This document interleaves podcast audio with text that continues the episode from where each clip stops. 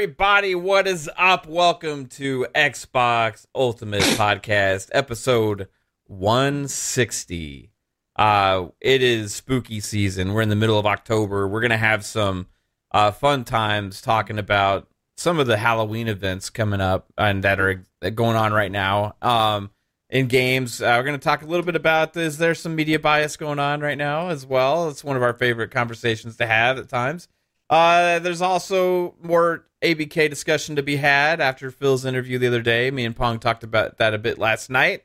Uh, Xbox's marketing is ramping up uh, big time right now. Lots going on in the gaming space, but uh, want to say a huge shout out to this amazing chat. Um, you all rock, uh, and thank you for all the support you show to the channel and the shows, and just showing up, being here. Um, hit like button, share it out, sub the channel if you do like the content here. Um, and if you don't, I'm sorry, but appreciate you anyway. Uh, audio listeners, you all rock as well. Thank you all for uh, taking a part in our shows and to uh, being a part of everything we do. Uh, but real quick, a special, huge shout out for me. Um, my beautiful wife, Kaitlin. It is actually our anniversary today. Uh, married for 16 years. Um, so I want to give a huge shout out to you, babe. I love you. Thank you for everything you've done on the, the channel to support everything we do here. Um, another awesome thumbnail tonight, but also just everything you do for the family. Um, you're absolutely amazing. Couldn't imagine ever a day without you. So you're absolutely amazing, and uh, thank you for being my amazing wife. And happy anniversary, babe. Um, but yeah, let's get to this awesome panel here, guys. Uh, we got the one and only Jasper. What's up, dude? One and only, huh?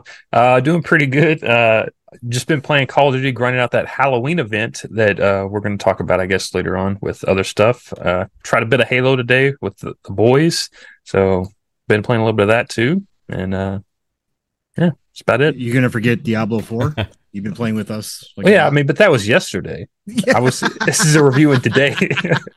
we didn't talk about yesterday anywhere else. So come on, Jess. Uh, yeah, and then uh, yesterday and the day before, I guess we were playing Diablo with the family. Uh, so yeah, we were playing that. Pong was almost level fifty. We just got to tier three, uh, world tier three last night. So yeah, yeah, Oof. been fun, nice. man. Been been fun. I mean, uh, Diablo, like also the season two, like I did, it's not really part of the Halloween events, right? But it's it's Diablo, so it kind of feels like that. Like the timing of season two coinciding with the theme they have going on with the vampire uh, esque stuff going on and season of blood and all that. It's just, uh, it's season two is glorious, bro. It's, it's so good. It's so good. Everything that season one should have, could have been, right? But uh, we're here now, and that's all that matters. Fuzzy Belvedere. How many? Uh, I saw you on uh, the Drivatar list when I was playing Forza like at level 170 something or something crazy like that. I don't understand, bro. How, how the hell you do this, man? But uh, thanks for being here as always, Fuzz. Thanks for having me. Yeah, I, I've I've been going at hard as far as uh, you know, just racing, trying to level up cars. Got a good bit of them level 50s already, and trying to you know work through some of the bugs, but uh, enjoying myself, having fun with it looking at GT7 on some of the things um, and just enjoying the handling on on Forza right now a lot. But yeah. uh, other than that, still playing Starfield. Kind of looking at Diablo. Might get back into that, but uh, man, there's we just... ran into you last night on Diablo. We we saw Fuzzy. yeah. yeah. He was there was the, a guy. He was in the dad, dad's clan. Ah, yeah.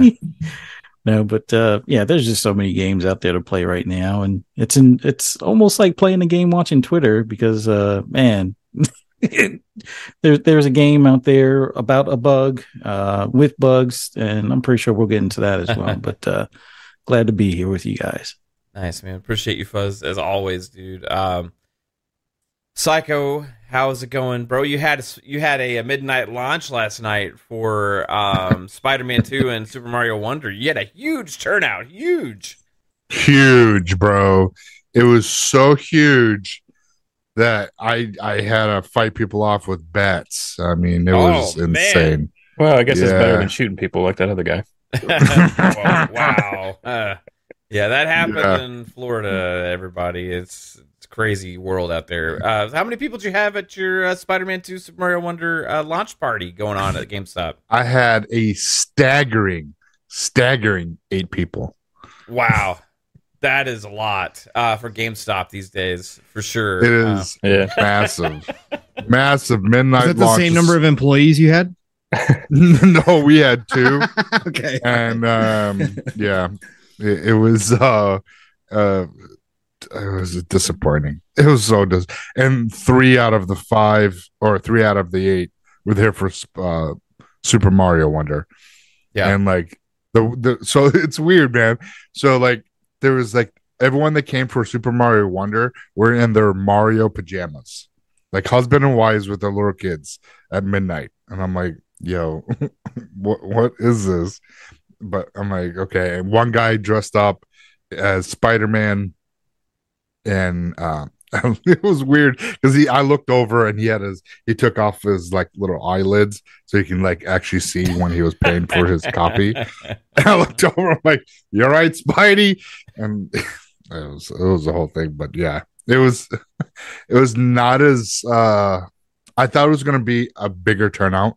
Um, we had a lot of pre-orders. I mean, I think we had about 50 pre-orders and we had literally five people for Spider-Man. I'm like, Yeah. wow.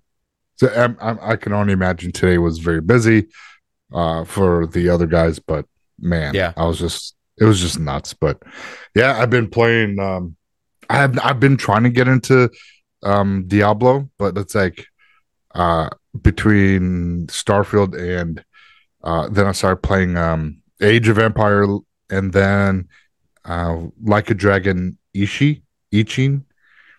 I think some whatever it is. I started playing that today. Um, 'cause I just wanted to kind of something a little bit different and um, been enjoying that. I kind of like it because it's like like a dragon, but you're samurai. So it's like Yeah.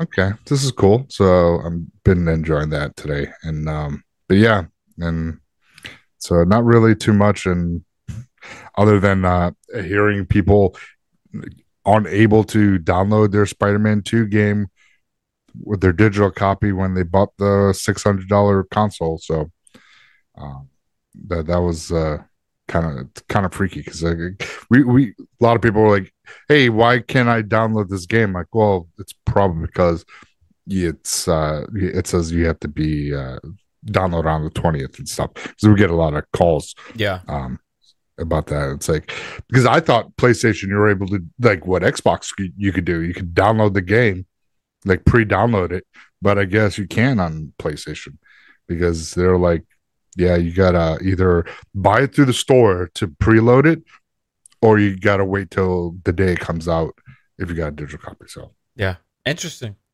Uh, interesting Yeah, stuff sorry. going on. Um, yeah, I'm gonna dust it off at some point here. Put Spider-Man Two uh, in or, Yeah, or download it. yeah dust dust that off yeah. dust Uh, that console off I- um, I, still can't believe that comment Uh, Pong, Soul. We had a fun show last night. Uh, about three and a half hours or a little over. Yeah. Uh, dove into a lot of this stuff, but uh, Mhm. also spent a lot of time playing Diablo season two. Uh, the last few nights. Yes, sir. Yes, sir. How- how you Yes, doing? sir. Doing good. First of all, happy anniversary to you and Kaitlin again. Uh, the beautiful Miss Kaitlin, who does all the wonderful graphics and thumbnails on the shows. Uh, again, you guys are just freaking amazing human beings, and it's always great to see two people in love uh, stay in love. So, uh, congratulations and happy anniversary. You, Um, sir. and uh, yeah, otherwise, this week I was back into Starfield, and then Diablo season two hit, and I was like, "Yeah, I got to check it out." After watching the fireside chat and stuff, and I told everybody in the DMs, "I uh, got to jump back in. It's looking pretty good."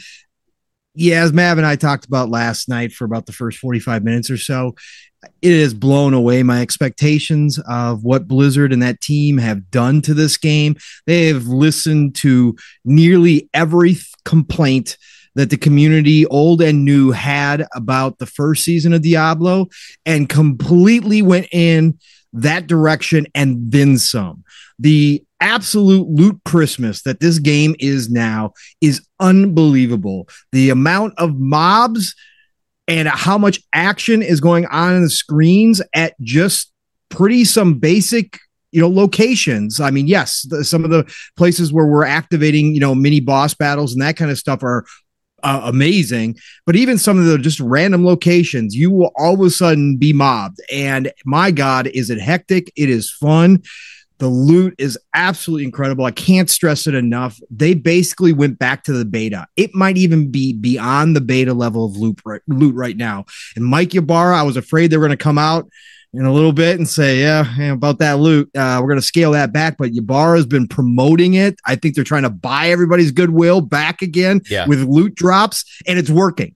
It is absolutely working because having my whole entire inventory filled with legendaries while leaving yellows and blues by the wayside, there is no better Yeah. feeling. Just and get those rid leg- the yellows and blues. They're not, not even important anymore. They're not even important anymore. And the legendaries are actually better than the last ones that you picked up in a lot of cases. They keep leveling up as you level up. And the level up process, yeah, as Jasper said, I'm level 49, almost level 50. And that's about 12 hours of gameplay, maybe somewhere in there, maybe 10 hours, 12 Yeah. hours of gameplay. And I'm almost level 50 already. And we already did the capstone dungeon and got onto tier three. Yeah, Diablo 4 is back, folks. If you haven't jumped in, again, even if you haven't purchased it yet, if you were holding off because you had too much other stuff to play, 10 hour free weekend this weekend. This is the time to go check it out.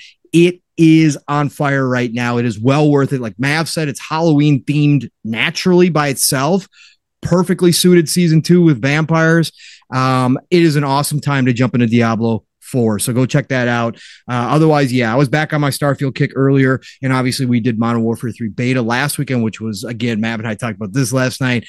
The nostalgia trip that they are selling everybody to push DLC into a $70 full price game.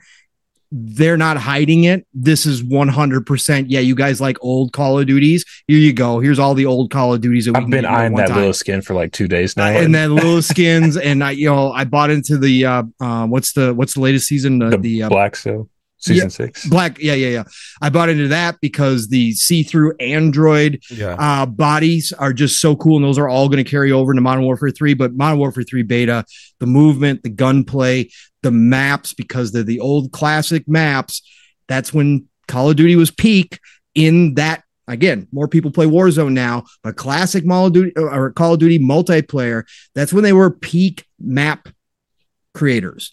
And they haven't changed them they've just made them look better so all the classic strategies all the Un- other stuff that we remember is there at times. well to you man because you don't remember shit I heard about that. but yeah, no, uh, it, it's the golden age is here. I have so many games I have not played. I have not touched. So much has dropped in the Game Pass. Normally, you guys have known me for the past three years that I'll come in here and list off eight to 10 games that I'm playing. I'll give you these little obscure indie games that jumped in to Game Pass that I tried out for an hour or two. I'll give you a little heads up on some of those. None of that.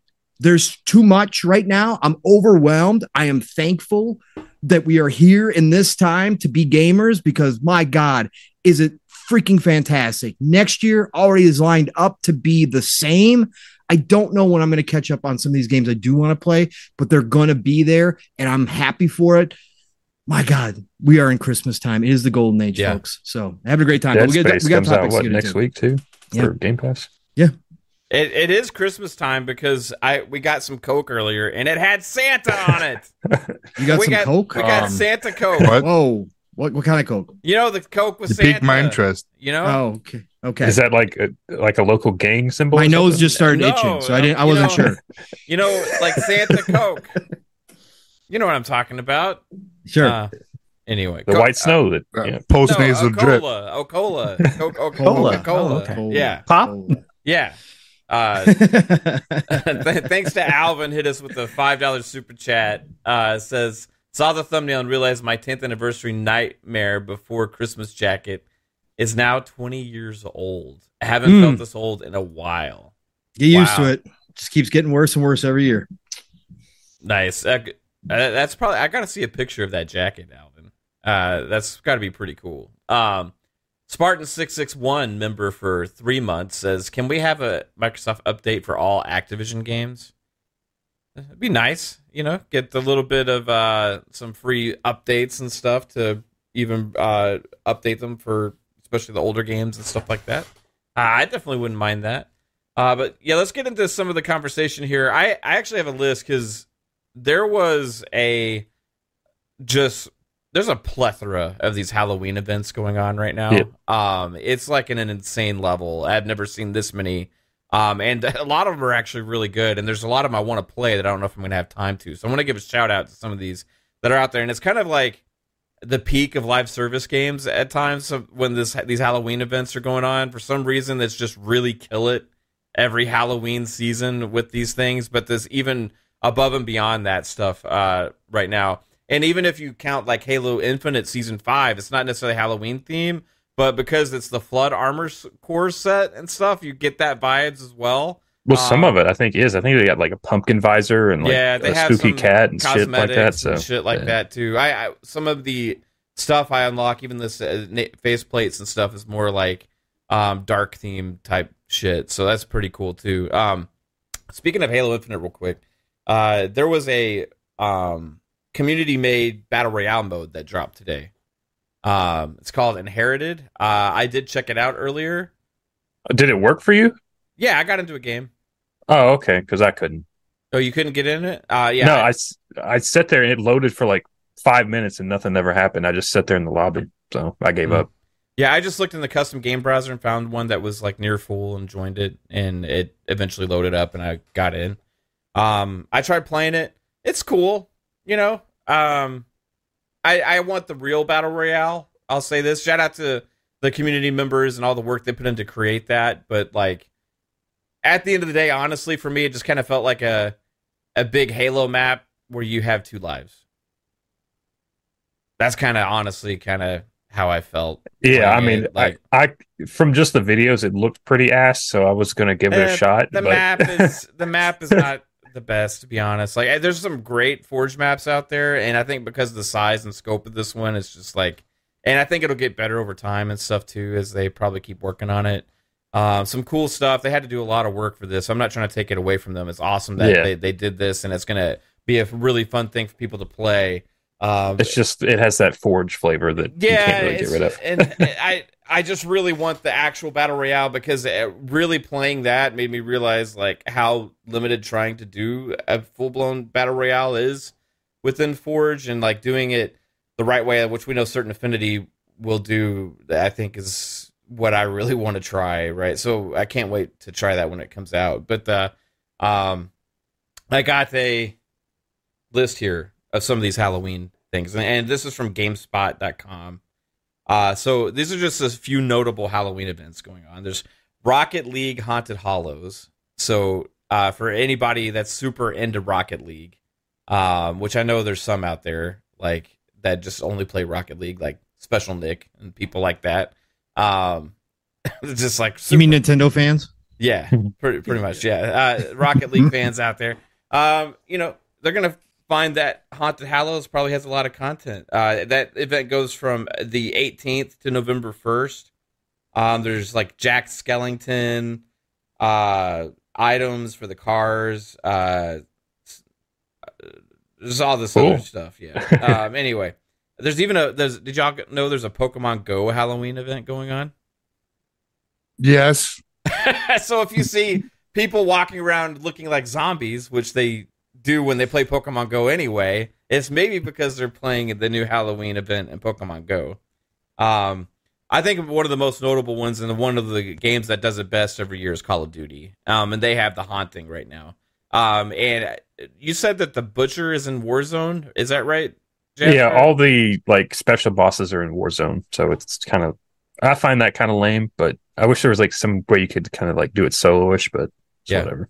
If there's a Lilith skin you can get. Um, I've, I mean, I think Call of Duty was they the first ones to really kind of do this big with the Halloween uh, themed event. I remember, actually, as I think this was one of the first streams you saw of our on our channel, Pong, back in the day. Is uh, Fun Speculation Fright Night. I was gonna do this like annual thing. Maybe I'll bring it back. I don't know, but uh, that was a Call of Duty Halloween event that we were streaming that night, and it was like uh, zombies running everywhere and a special Warzone mode and stuff like yeah, that. Yeah, they got they brought that back too today. Uh, Zombie Warzone, they got that in there.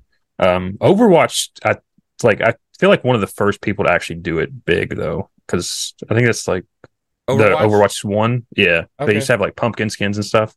So yeah, that zombie mode was really fun. I actually really liked that mode in, in Call of Duty. Um, Apex does it well as well eh, as well. Apex Legends has been going Halloween big time.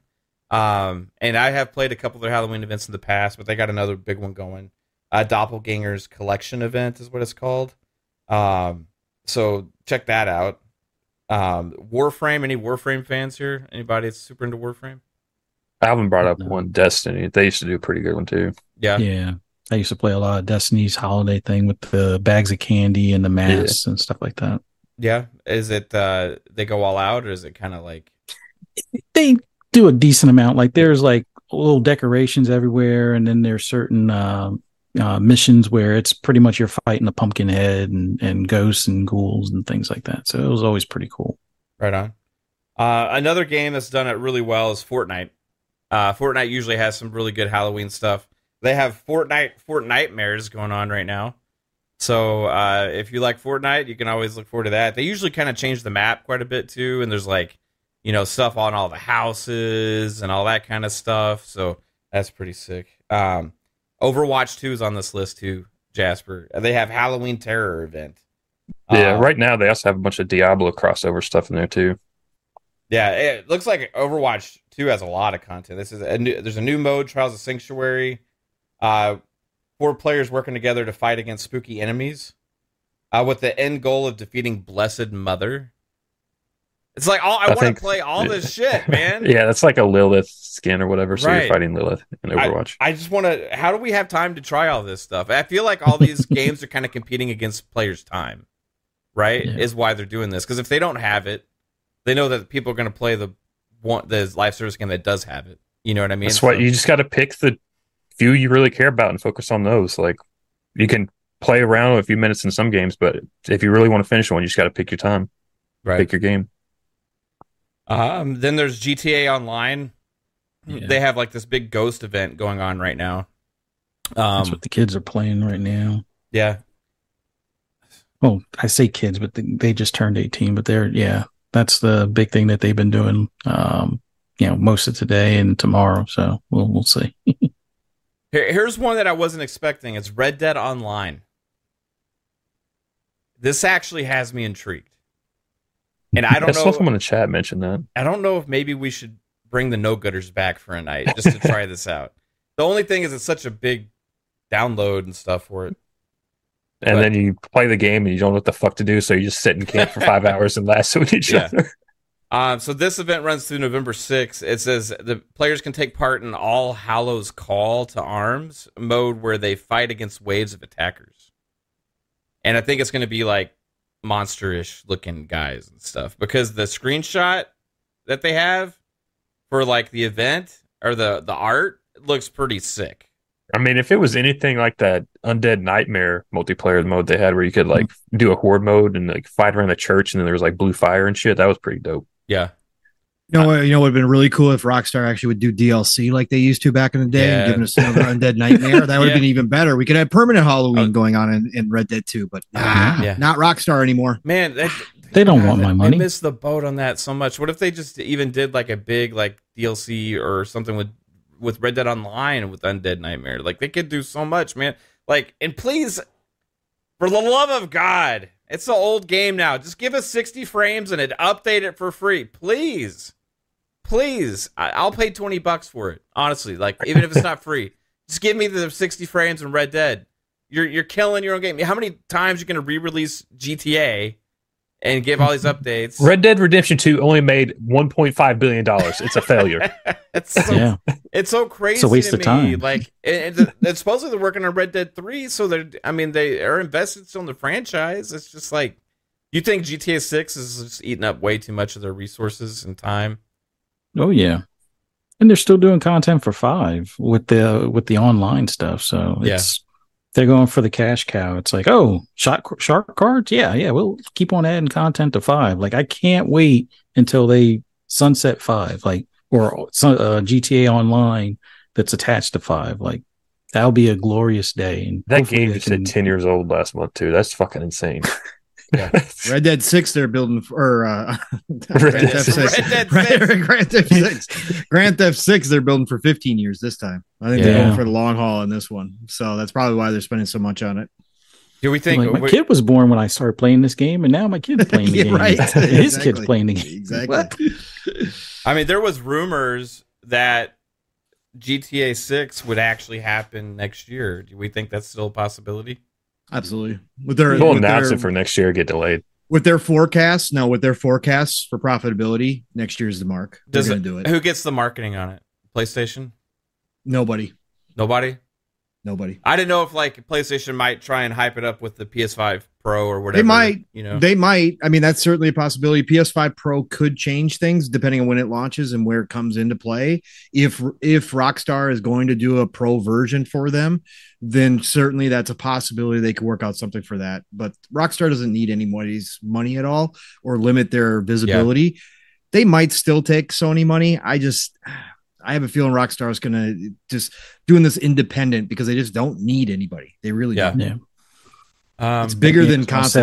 consoles. yeah, that, that game is going to sell 25 million on the first day, if not more. It's- I mean, yeah. they're, oh they're, no, they're going to be owned by Xbox by then anyway, right? So, um, uh, also, bit- by the way, there's also rumors still going around about PlayStation buying like a 2K or a EA or Bandai Namco and stuff like that. Like, I It's, I don't mind them a buying a publisher. I just don't think it's really feasible or possible for them to go out and get one of those big ones like that. Um, but we'll see. You know, it's gonna be interesting.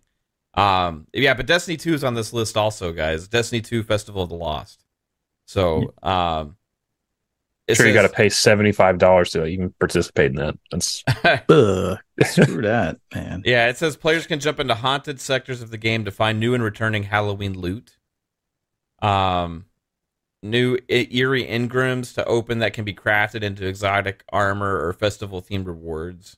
Um, so they've got quite a bit going on there as well, Fuzz, like you mentioned. Uh, there's Dead by Daylight, Haunted by Daylight, which is always a Halloween themed game anyway, really, if you think about it. But they do have special stuff there. Um, uh, New World, Amazon's game? yeah, it- yeah. really. New World. Has Night Vale Hallow. Hmm. Uh, or Hollow, or it says Hallow, H A L L O W. I don't know if it is that how you spell Hollow.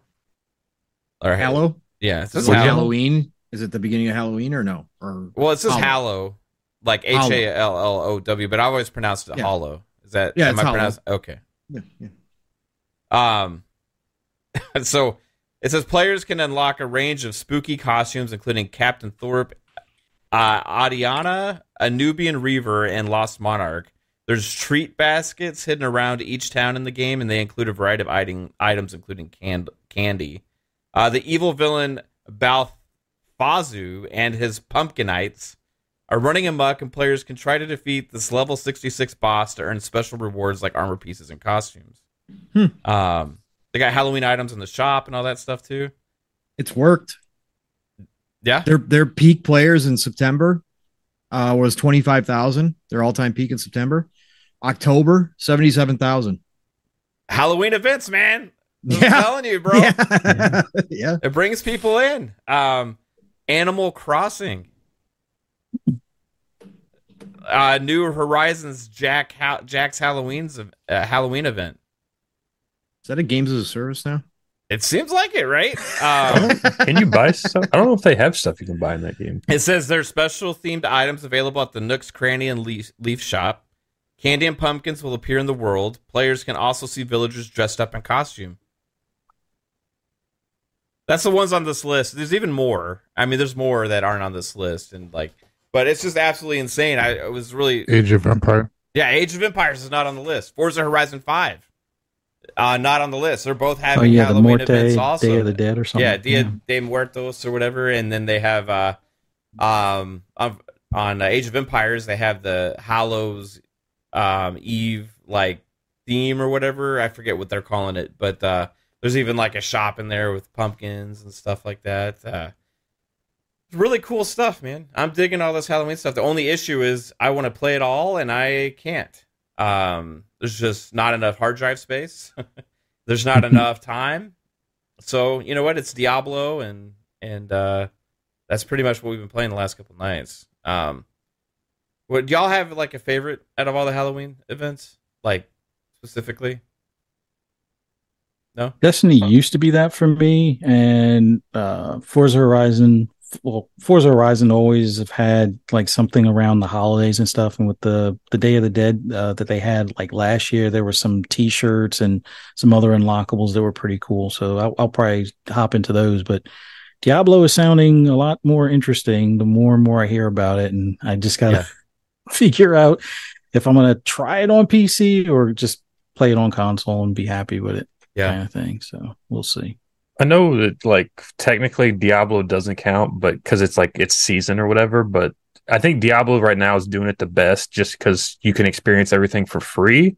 Whereas all the other games, you usually have to buy a skin or buy your way into it in some kind of form or fashion to actually get everything. Whereas Diablo, it's just you play Diablo. right. That's that's a good point. Although it's not technically a Halloween event, Yeah. you know what I mean. It's at the He end. definitely the day, lined up the season though with Yeah. vampires and stuff to be. I mean, the game naturally is because it's horror based, but Yeah. the fact is they they knew this season two was going to fall right before Mhm. Halloween, so I'm sure they thought about that when they they kind of designed the whole idea of the vampires and stuff. Because what's what's more Halloween than vampires? Maybe witches, Yeah. but outside of that, it's vampires, right? For the most part, so just made a lot of sense. It works. It works. And that's kind of For how sure. I feel about Halo season five too. Yeah. Right. Yeah. It just can, flood stuff. Mm-hmm. completely coincides. Like you got the more grotesque uh, armor with the flood theme, and you got even the name like the name cards and faceplates and some of the other stuff you're unlocking, like the uh, weapon skins and all that kind of stuff, are kind of more like horror themed as well. Even one of the maps, the map that has all the purple shit in it and stuff, kind of like dark and kind of eerie, you know, theme going on there. So, um, really cool stuff going on in, in gaming, and uh, with all the games to play, all these games of service games at the top of their game right now, uh, and then also all these new releases. Um, but one of the scariest things that's been out there for many gamers who just spent seventy dollars on a game is the horror of swinging around as a as a spider and getting trapped in a building. Oh, what fright that is! Uh, or as a sugar cube too.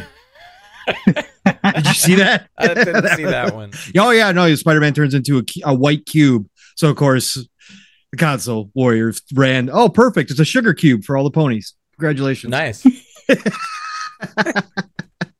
um, so we were kind of talking about this behind the scenes, so I'll kind of get into this. Like Spider-Man Two, huge launch for PlayStation. Insomniac makes another great game. Um, however, there seems to have been, for some reason, no mention really or addressing all of these bugs from all these reviewers that have come out um, to give this game high praise. Um, Wave even, I even saw a tweet from ACG talking about the, uh, I guess it's the other guys on his podcast. Um, yes, correct. that their Yep. playthroughs have been absolutely riddled with bugs and stuff, and they've had a lot of issues. So this isn't just coming from the J Rocks in the world all having fun with this, right? But this is this is coming from multiple sources where this game has a numerous bugs, and now you may not have it yourself, right? I've seen people say, "Hey, I've had one bug," or you know, didn't really have Absolutely. anything. Uh, you could say the same thing though about another game that had numerous articles and people talking about the bugs and stuff like this and and one of the most bug free Bethesda games ever and that was Starfield, right? Yeah. um, or Cyberpunk. Or Some of us didn't have bad Yeah. Cyberpunk experiences either. Yeah. So this is a thing that's kind of out there, and it's it's kind of brings more light to the fact that, and it's not just a a console war thing or a PlayStation versus Xbox thing. Um, I feel like this is a real just pick and choose what you're excited about, what you're a fan of from the reviewers, and if you are, then you just completely bypass and ignore the issues that it has to give the ultimate praise for everything that uh, your favorite kind of game has. And then if you're reviewing something that you may not have as much excitement about, or you feel like you're not, a, you're a little bit more judgmental of the developer or something, you're gonna pick it apart, and nitpick a little bit more on small issues, and really blow those out of proportion. Let them affect your score really, really heavily, uh, which doesn't seem to have happened at all with Spider-Man Two. Um, and is, there's a lot of clips out there um, showing this stuff. And it, you know, people like J-Rock are getting flack right now for posting so much, but at the same time, shout out to him because at the end of the day, he's doing the same thing that all these people were doing with these Xbox games, and it's they just don't like when they get it back, and that's exactly what he's doing, right? So you can say it's all nonsense or whatever, and he'll probably say that too. uh, You know what I mean? But at the end of the day, it's still bringing to light a lot of the stuff that these- reviewers have been missing. Uh, but it's not just him showing this stuff; it's actual other people that are actually have access to the game now or are coming across a lot of these issues. So, um, is this something that's glaring more to like a, um, I, I don't want to say it's like necessarily pro PlayStation, but like negative Xbox sentiment or uh, pick and choose which games to pick apart, and there's no rhyme or reason to the damn reviews anymore in games. But what about you, Pong? You all have heard my rants. So professional reviewers, the majority of them, or let's let's say a majority, I would say a majority at this point. I'm not going to say all, but professional reviewers become more and more irrelevant every day. They show their true colors more and more every review about what it's all about. And that's simply, again, in this case, when it comes to bugs, we've talked about this it isn't necessarily just because it's a Sony game, because we saw favorable reviews with Jedi Survivor, etc., despite massive performance problems that a lot of reviewers actually put in their reviews, but then still gave it a nine or a 10. That's why Mav and I can come out here and say that Starfield is our favorite game of all time and call it a masterpiece. And you can have a billion people jump in and say, oh, it's not. How could it be? It's got Yeah. bugs. It's terrible. It's mid. Blah. These reviewers are no different. They put their underwear and their pants on the same way we all do. Some of The them, only diff- some of them probably don't wear any, right? Yeah. That's fine. But what I'm saying is they're normal people with opinions. And yes, nowadays, because of Metacritic and because of other sites like OpenCritic, have now gained the popularity and the power. And let's be real, there is a power in these reviews. Some developers are bonused on those review scores, right? So there's a power attached to this now. And because those sites, those aggregate sites, have now created a single number. Back in the day, we didn't have a single number to sit here and talk about. We had to go through, maybe I bought you know, maybe I bought EGM and maybe Mav bought a totally different magazine and they would have different reviews in them. And we never saw the other one. But nowadays, with a site like Metacritic, it really has condensed it all into a singular number that everybody can point to and say whatever they're going to say about the game. And again, we've talked about how the scores have gone from back in the day when we saw a seven or 7.5. That was a good game. We were like, hell yeah, cool. This is a great game. It wasn't until we saw like a five or a four where we went, oh, maybe we, maybe this game isn't so good anymore. Nowadays, oh no, no, no, no, no, no, no. High 80s, at least minimum, is like the standard now for considering something a good game. So, but these reviewers are just becoming more irrelevant. Again, the masses are never going to stop going to the IGNs because they just don't give a shit enough to pay attention to what's going on. They're going to continue to believe that they're being told the truth. But this is across all journalism these days propaganda, fake shit, all that stuff is being spread as actual news. And it doesn't matter at the end of the day. This is why you got to find one, two, three reviewers that you do trust, that you've listened to or read multiple times, and they kind of match your feelings on the types of games that you're looking at and that you know that they're going to give you your opinions. For me, it's like ACG. I know he's going to give me my opinion. But like Mav said, with Spider Man 2, with any of these games nowadays in 2023, the really hard part about all this is is there are going to be times where a reviewer might not have the same experience as the same person his own colleague sitting right next to him like acg found out on his podcast which matt brought up that he hardly had any bugs and he talked about it in a review because he always talks about the bugs in his review but then he got on the podcast with his bros and his bros were like yo no we're having big problems like two of them like uh, we're having massive pro- lots of bugs crashes all this stuff that's the problem with video games nowadays too. Is it's very hard because Yeah. not everybody's experience is the same. But again, the console war aside, and again, I will say this: what J Rock and others in the community, shout out to all of you on the Xbox side. It is a tit for tat game. It will be continuous. It will go on forever. But I don't blame them for doing it after what happened to Starfield and whatever happened to other games. It's tit for tat. So go ahead, do your thing. If that's where you're swimming, swim. But for the rest of us, this just again tells you there is nothing different from these reviewers than us on a podcast talking about our impressions of a game. Even if we never beat the game, you're going to hear the same type of impressions and probably going to hear more about the truth. Because if you've listened to us here, all of us, whenever we talk about our even our favorite games, I brought up my criticisms of Starfield. I said there was issues in Starfield I'd like to see change. Mavsa did the same thing. So you're going to get that same type of opinionated commentary about a game anywhere else. These reviewer sites are bullshit. But again, and the masses are never going to stop. So we're going to continue to hear this. Console Warriors in the circus are never going to stop. So we're going to continue to hear this. But obviously, as Mav said, we have another clear indication. Maybe not all the reviewers had a enough bugs to talk about them. Maybe some reviewers did have copies that did perform really well when they played through the game. Again, this isn't a long game, folks. This isn't a Starfield. This isn't a huge scope game. We're talking about some people are finished this in nine hours, right? 11 hours, I've heard, whatever the case may be.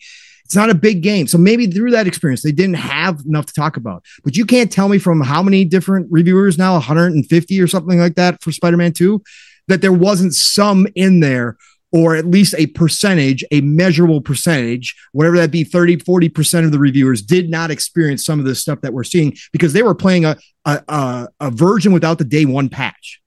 So you can't tell me that after, even after the day one patch, we're still seeing this stuff that they didn't see some of it and they just went on by about their business. And a lot of them never said one word about anything wrong with the game, nines, tens. But again, it didn't even matter for Star uh, Jedi Survivor. People mentioned the performance problems, still gave it nine or tens.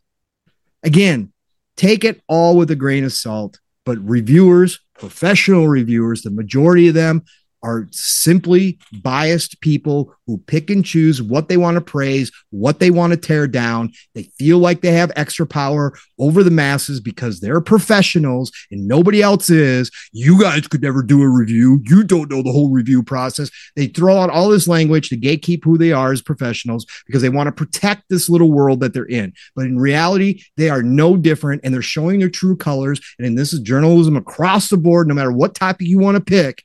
It is no longer about even putting up the face of neutrality.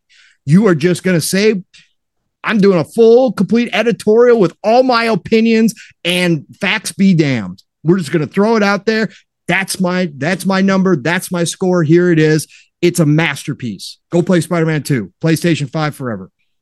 Yeah. What this is. So Well, well said, man. Um, honestly, there's nothing on it that I've seen that I would be like, oh, I, I should, I No. can't play that game, right? But No. like the same thing said with a lot of the other games, you know. So it's like, um, the hyper focusing on some games where you talk about it a lot, or you Yep. don't talk about it on others, and all this or kind of stuff. seek it out. yeah, Whereas other times you may even see it and you just turn a blind eye. But other other games might not even be obvious, but they go seek it out to be able to point it out in their reviews, Yeah. right? And in mm-hmm. their talk because they know it's going to drive engagement, Mav. Again, that's the name of the game for article's journalism. written about it for a month after Yes. the game came out. Engagement.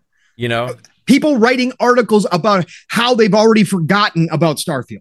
yeah, You just You wrote a forgot whole damn them while you write an article, article. for engagement talking about Starfield, the game you claim you forgot about Yeah. now already. my my response was like, why didn't you write about the other games you forgot about? right, right. Because it won't get you because you engagement fucking because so actually fucking forgot big. about them, you Right. dipshit. They can't write about something you forgot. Like uh, this, the whole kind of thing just like doesn't make sense. And you know, it's all for business and clicks at the end of the day. And I feel like at the there's sometimes, Yep. because I I honestly feel like, and I don't know, uh, I I want to know y'all, y'all's thoughts on this and maybe get Fuzzy's take, but I honestly feel like there's so much love for cer- certain franchises and certain games and certain so much hype about it that some of these reviewers and sites are actually scared with some games to pick them apart, Yep. while they know that it's cool with other games and franchises to pick those apart, right? So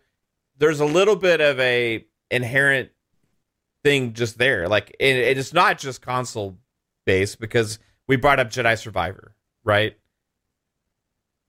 Completely ignored all of the problems and issues that that game had for a while. I played it. I got it. I, the reviewers convinced me. I got bought into the FOMO. like, oh yes, it's gonna be amazing. I got it, and I'm like, what the fuck happened? How how is this the game that they've all played? Like, I don't understand and comprehend this. It's wor- It was way worse than the first one. Looked worse. Uh, played worse. Had way more issues. Audio bugs, glitches, artifacting, shit just going on left and right. And it was even supposedly worse on PC. Yet, no mention of any of this shit, right? Except for the fact that, oh, EA told us we're going to have a day one patch, so we're cool with it. Like, really? And then you're going to, for Starfield, you're going to be talking and making articles for a month about these random fun type bugs that you have. And then Spider Man 2 has some of the same stuff, and you're absolutely fucking quiet about it at launch and not even talking about it at all? How is this possible? Fuzzy, is that what's going on? I don't understand. Oh yeah. Well, they're afraid that if they get blacklisted by Sony, they won't have these early copies and things like that. Like I'll give you what I consider the the last straw for me when it came to the gaming media. When they did the hit pieces on Forza Motorsport 7 having loot boxes, when it didn't, you couldn't use outside cash to buy them. It was only from in-game rewards that you earned in the game that you could buy these prize boxes. So technically that wouldn't fall under the loot box premise because you're not using real world cash. But yet GT7 had those. It's just that they didn't add them until after the review process was over. Now, did they adjust the scores on those? No. But for a month, they wrote about the loot boxes in uh, Forza Motorsport 7 when there weren't any. So that for me showed me everything I needed to know as far as the gaming media. If I didn't already know at that point, uh, Star Wars Jedi Survivor was another one. Now that one, it's a beloved IP, so they're going to always give it, you know, the benefit of the doubt. Which, okay, great. Me personally, that was that's that is the last EA game I buy day one. Period. Never again. Battlefield 2042 was uh, uh, one of the straws. Anthem was another straw. Jedi Survivor. That's it. EA's off the list for good. Haven't bought an EA game since. If they're going to say that that's a perfect nine or a 10, and that game was that unplayable at that time, then I don't need to listen to anything that they say. Like, I hate played that game or I hate finished that game. Like, you know how, like, when you just hate something so much, you, you, go through it? Yeah, that's what I did because I was like, I paid my money for it. I'm going to roll credits and I'm done with EA. And that's it so when it comes to Spider-Man, I already knew I was going to wait and and get this later on down the road. Wait until it's on sale. There's enough games to play at this time. Games I've already paid for that I've barely touched, so I can wait until after the holidays. But I'm glad I I didn't experience FOMO because I'd be pissed as hell at, at PlayStation and for the fact that this game is another one of their broken games that they've released since this generation. I bought uh, Horizon Forbidden West day one first five minutes, uh, Varl or whatever the, the the companion that's supposed to follow you the first mission, he kept on getting stuck in the water. I'm posting on social media. Hey, anybody else experienced this? Crickets. But everybody else has this problem, but they don't want to talk about it because oh well, we can't mention then when uh, PlayStation has a problem with a game because of quality or whatever you want to call it. But yet, that's the first five minutes. Oh well, whatever I did 30 minutes after that with him being stuck in the water, I have to restart my game all over from the beginning and maybe it'll work. So that time it worked. Well, after the restart, it worked. Then later on, you get the special abilities when you use your weapons against some of the um, the Dinobots, as you call them, and then you get stuck in this pose where you just keep on doing like that special move, and that's it. And the only way to fi- fix it is to close the game and restart the game we've had people in the community almost lose like hundreds of hours of their save process. Now, luckily, there was a patch shortly thereafter, nobody really wanted to talk about how for Horizon Forbidden West was a broken game launch. Nobody wanted to talk about GT7 being, you know, broken shortly after it released when they didn't even have the servers up for like 28 hours or whatever the case was. But, you know, the minute an Xbox game has a problem, it's front page news on all of these gaming sites. Crickets if PlayStation has a similar issue or worse. So uh, I'm, you know, I I've stopped paying attention to them for for you know a few years now at this point. ACG is like my go-to as far as like any of the content creators that do you know reviews. Uh, Season Gaming is another uh, site, and uh, individuals like Ains that do reviews. I'll listen to those because it's more like a peer review where it's like word of mouth, like the same yeah. as anybody on this panel. When they're like, "Oh yeah, this game is like like what Pong was saying earlier about Diablo, and what Jasper was saying about Diablo, and Mav was saying about Diablo." All of the things that I enjoy about that game, and some of the the issues we've had with the game prior, and looks like they fixed it, and now they're having fun with it again. Yeah, I'm probably going to go back into it. So those are the reviews I pay the most attention to. The friends that are playing the same games or have similar tastes in the games that I enjoy, their their word is has way much more weight than any of these you know magazines or or websites that do reviews just for the fact that they are, are they going to have some biases? Sure. Am i aware of those biases? We're we're all probably pretty much more so xbox centric but either we play on pc or we play on our series x or s or whatever but that and still if that's where i'm playing my games right now that's probably the best source to go to somebody that's on that platform experiencing those games as far as what they think of a game that i might be on the fence on. So it, the, the, the gaming media has just been uh, they've been more of an advertising clickbait you know source now. Like instead of making it about the actual game and reviewing it within that instance and not worrying about what the competition's doing or anything like that as far as the scoring of the game that would have made you know to me that would make more sense but i guess it doesn't generate enough revenue or it doesn't generate enough review copies or keys or codes early enough so they can be the first to review and things like that. So i kind of understand why they go this route where it's like for the engagement keep you know certain advertisers happy keep certain brands happy but it's not doing you know the gamers or myself any good as far as even but paying attention to them but it is what it is. But uh yeah it's it's it's it's lopsided and you know they're you know it's almost like uh what do you call it? Like scooby-doo where they unmask the villain at the end. They're showing their true colors at this point. Like i mean we all knew that like, they were playstation fans. They grew up on playstation. So it's like oh yeah, they they have a certain affinity to PlayStation, but when it comes to Xbox, it's like, oh no, ugh. you know, ev- everything is bad about Xbox in their eyes, and you know, the least little thing with PlayStation, it's like, oh no, that's that's not a bug, that's a feature. So even like talking about the bias thing for a minute, like even though like we're all like majority Xbox people here, like we still call out Xbox or their games whenever we don't like something. I've I've been on Halo's ass forever. You called out Forza stuff that's like you don't like in the new Forza, so it's like yeah. you just have to try to set your biases aside as much as you can and still call it for what it is and what you see. And a lot of these companies don't seem to do that, or they just don't care, or whatever it is. I don't know if it's hive mind mentality that they have, where it's like everyone's saying this is great, so I can't see past its greatness. It's it's great, even though it's right in front of you. Yeah, I mean, exactly. The hive mind thing's been around for a long time, man. It, it like it, this goes back really to the 360 era for me. Like, um, I brought it up several times, but I've no I noticed um, trends, you know, with media and games media, and that kind of permeates. I, I kind of feel like it usually starts with big games media and kind of permeates throughout the communities, right?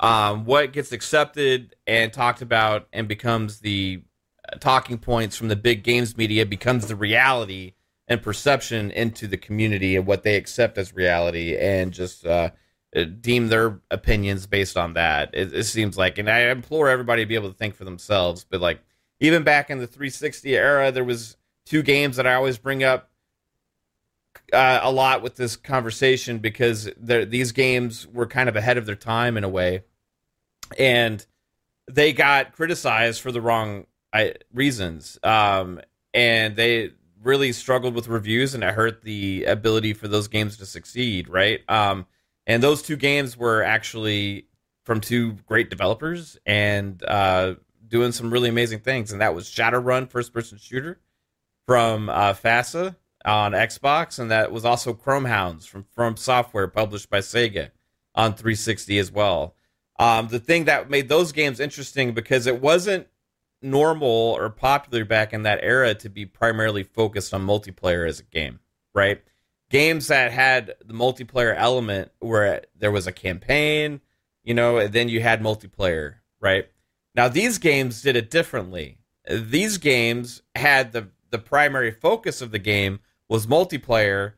The only kind of thing campaignish there was more or less just a tutorial to teach you how to play, right? And yet, the, the every single review it seemed like out there was like, "Oh, the campaign sucks. Like the campaign is is like short. There's really no like." And it's like, "This game ain't it's fucking like this is a tutorial. You guys, what are you even fucking talking about the campaign for? These are fucking multiplayer games, right? Like." And these were games that were celebrated and talked about from the people that played them and were having a blast.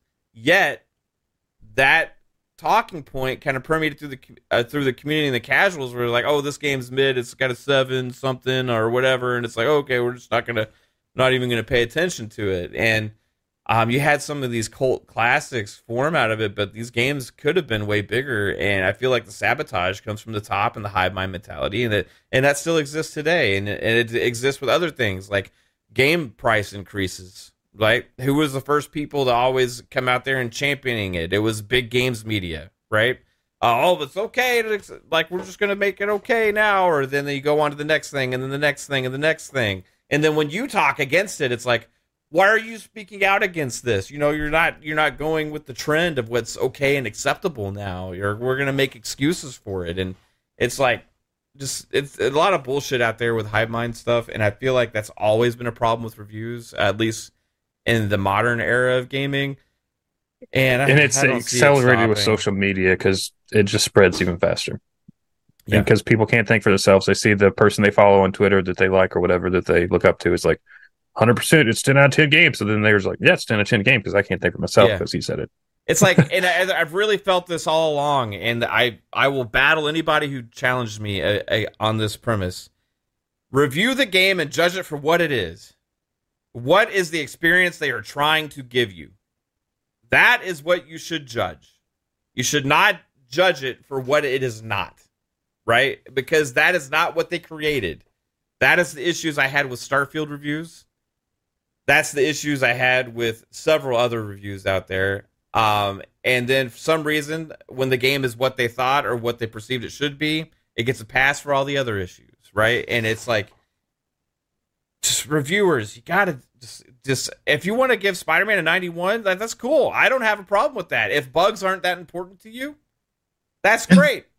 but then when you review something else, keep the same fucking energy and make sure that they're still at the same level of importance because those kind of bugs in Spider-Man 2 they're not important to me either. I don't find the game is probably going to be broken because of those or whatever. It's just going to be you're going to happen to come across a bug. Yeah, the once in a major while, reason why Spider Man what 2 it is is. ass is because you get Peter Parker levels and Mary Jane levels. Who the fuck wants to play as Mary Jane and Peter Parker? But just like keep the same energy. It's not fucking hard to realize that you have a track record within yourself, and especially uh, on an overarching website where you harshly criticize some things for specifics, and you give passes on other games for those same specifics. And if you want to go into the oh, but every reviewer is different. Well, okay, right? Well, it's not fucking. you- You're under your website's umbrella. You should have a fucking standard that you follow mm-hmm. because at the end of the day, that score it represents your brand and the stuff that the reviewer is putting out there represents the thoughts and minds of your entire brand. Uh, screw this whole oh, you know, he says what he says.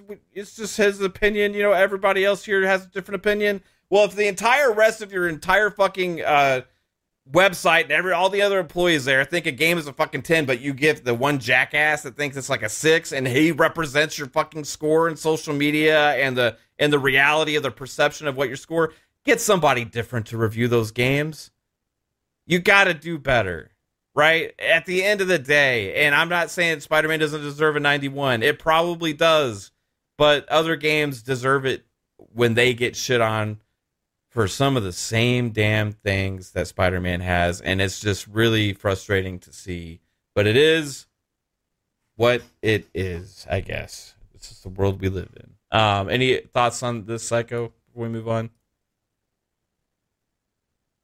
Cool talk, bro. All right, let's get on. Let's go move on uh, past this thing. Right? Hello. Yeah, we can hear you now.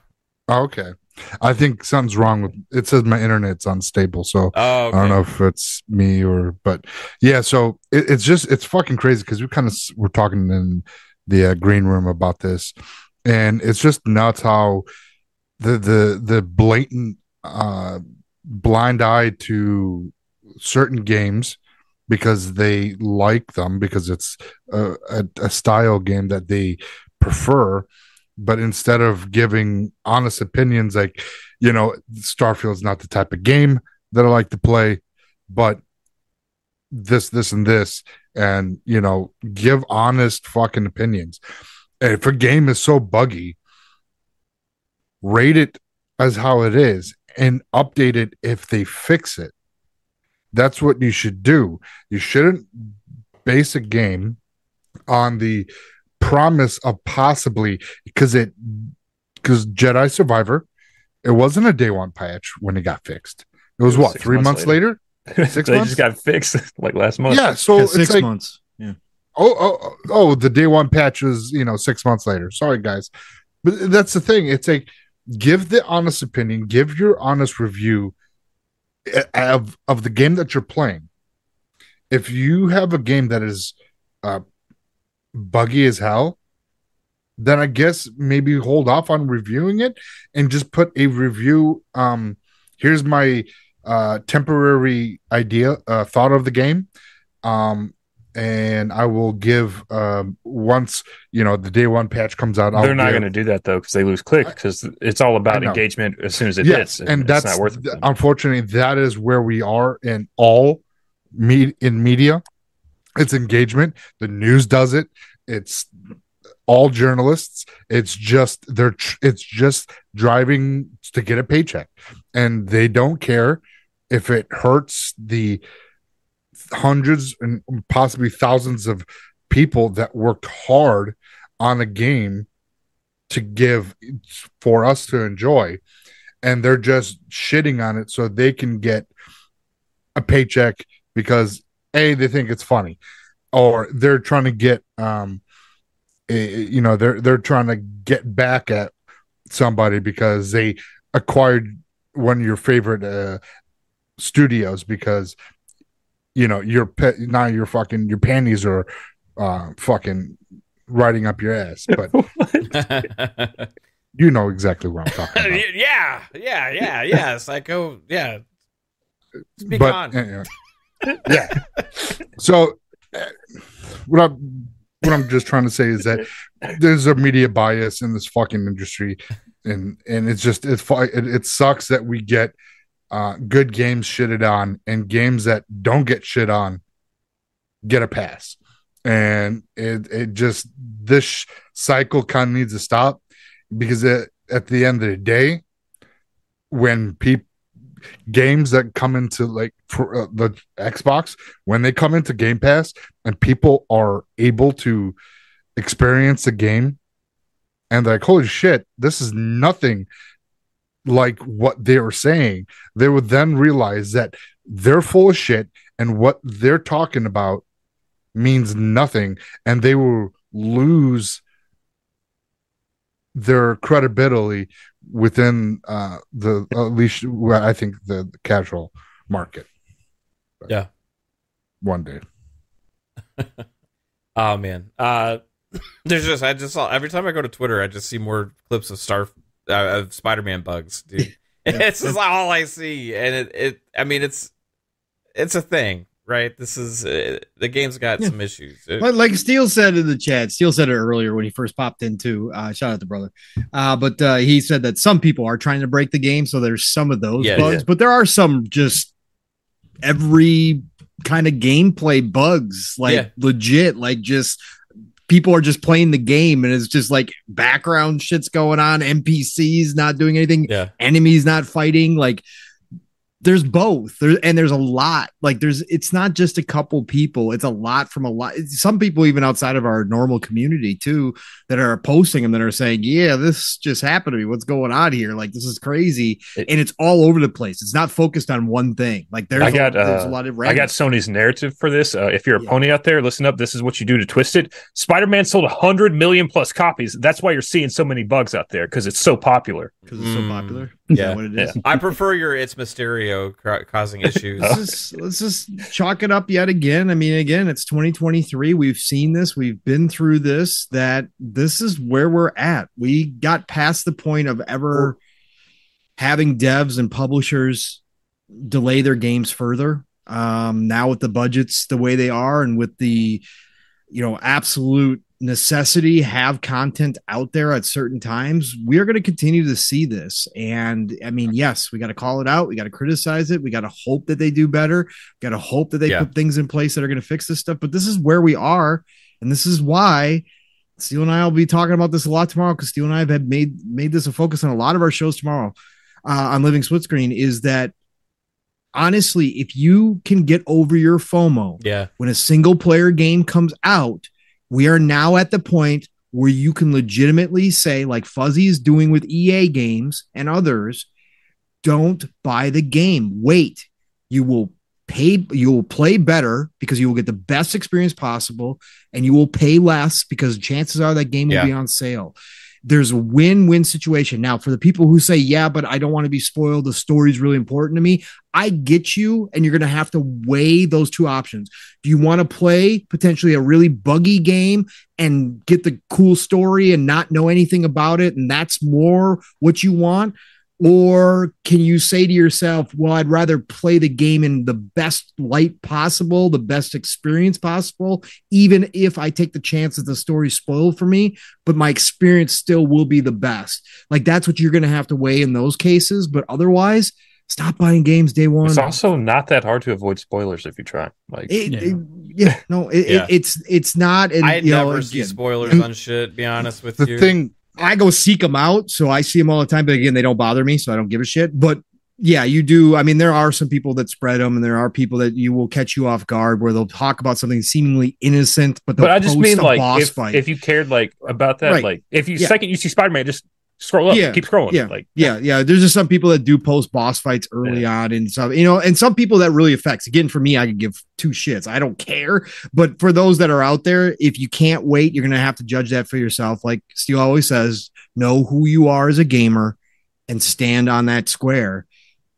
And again, if if bugs these bugs in Spider-Man, I'd be laughing. I'd still be playing. Bugs don't Yeah. bother me. That's who I am as a gamer. I don't care.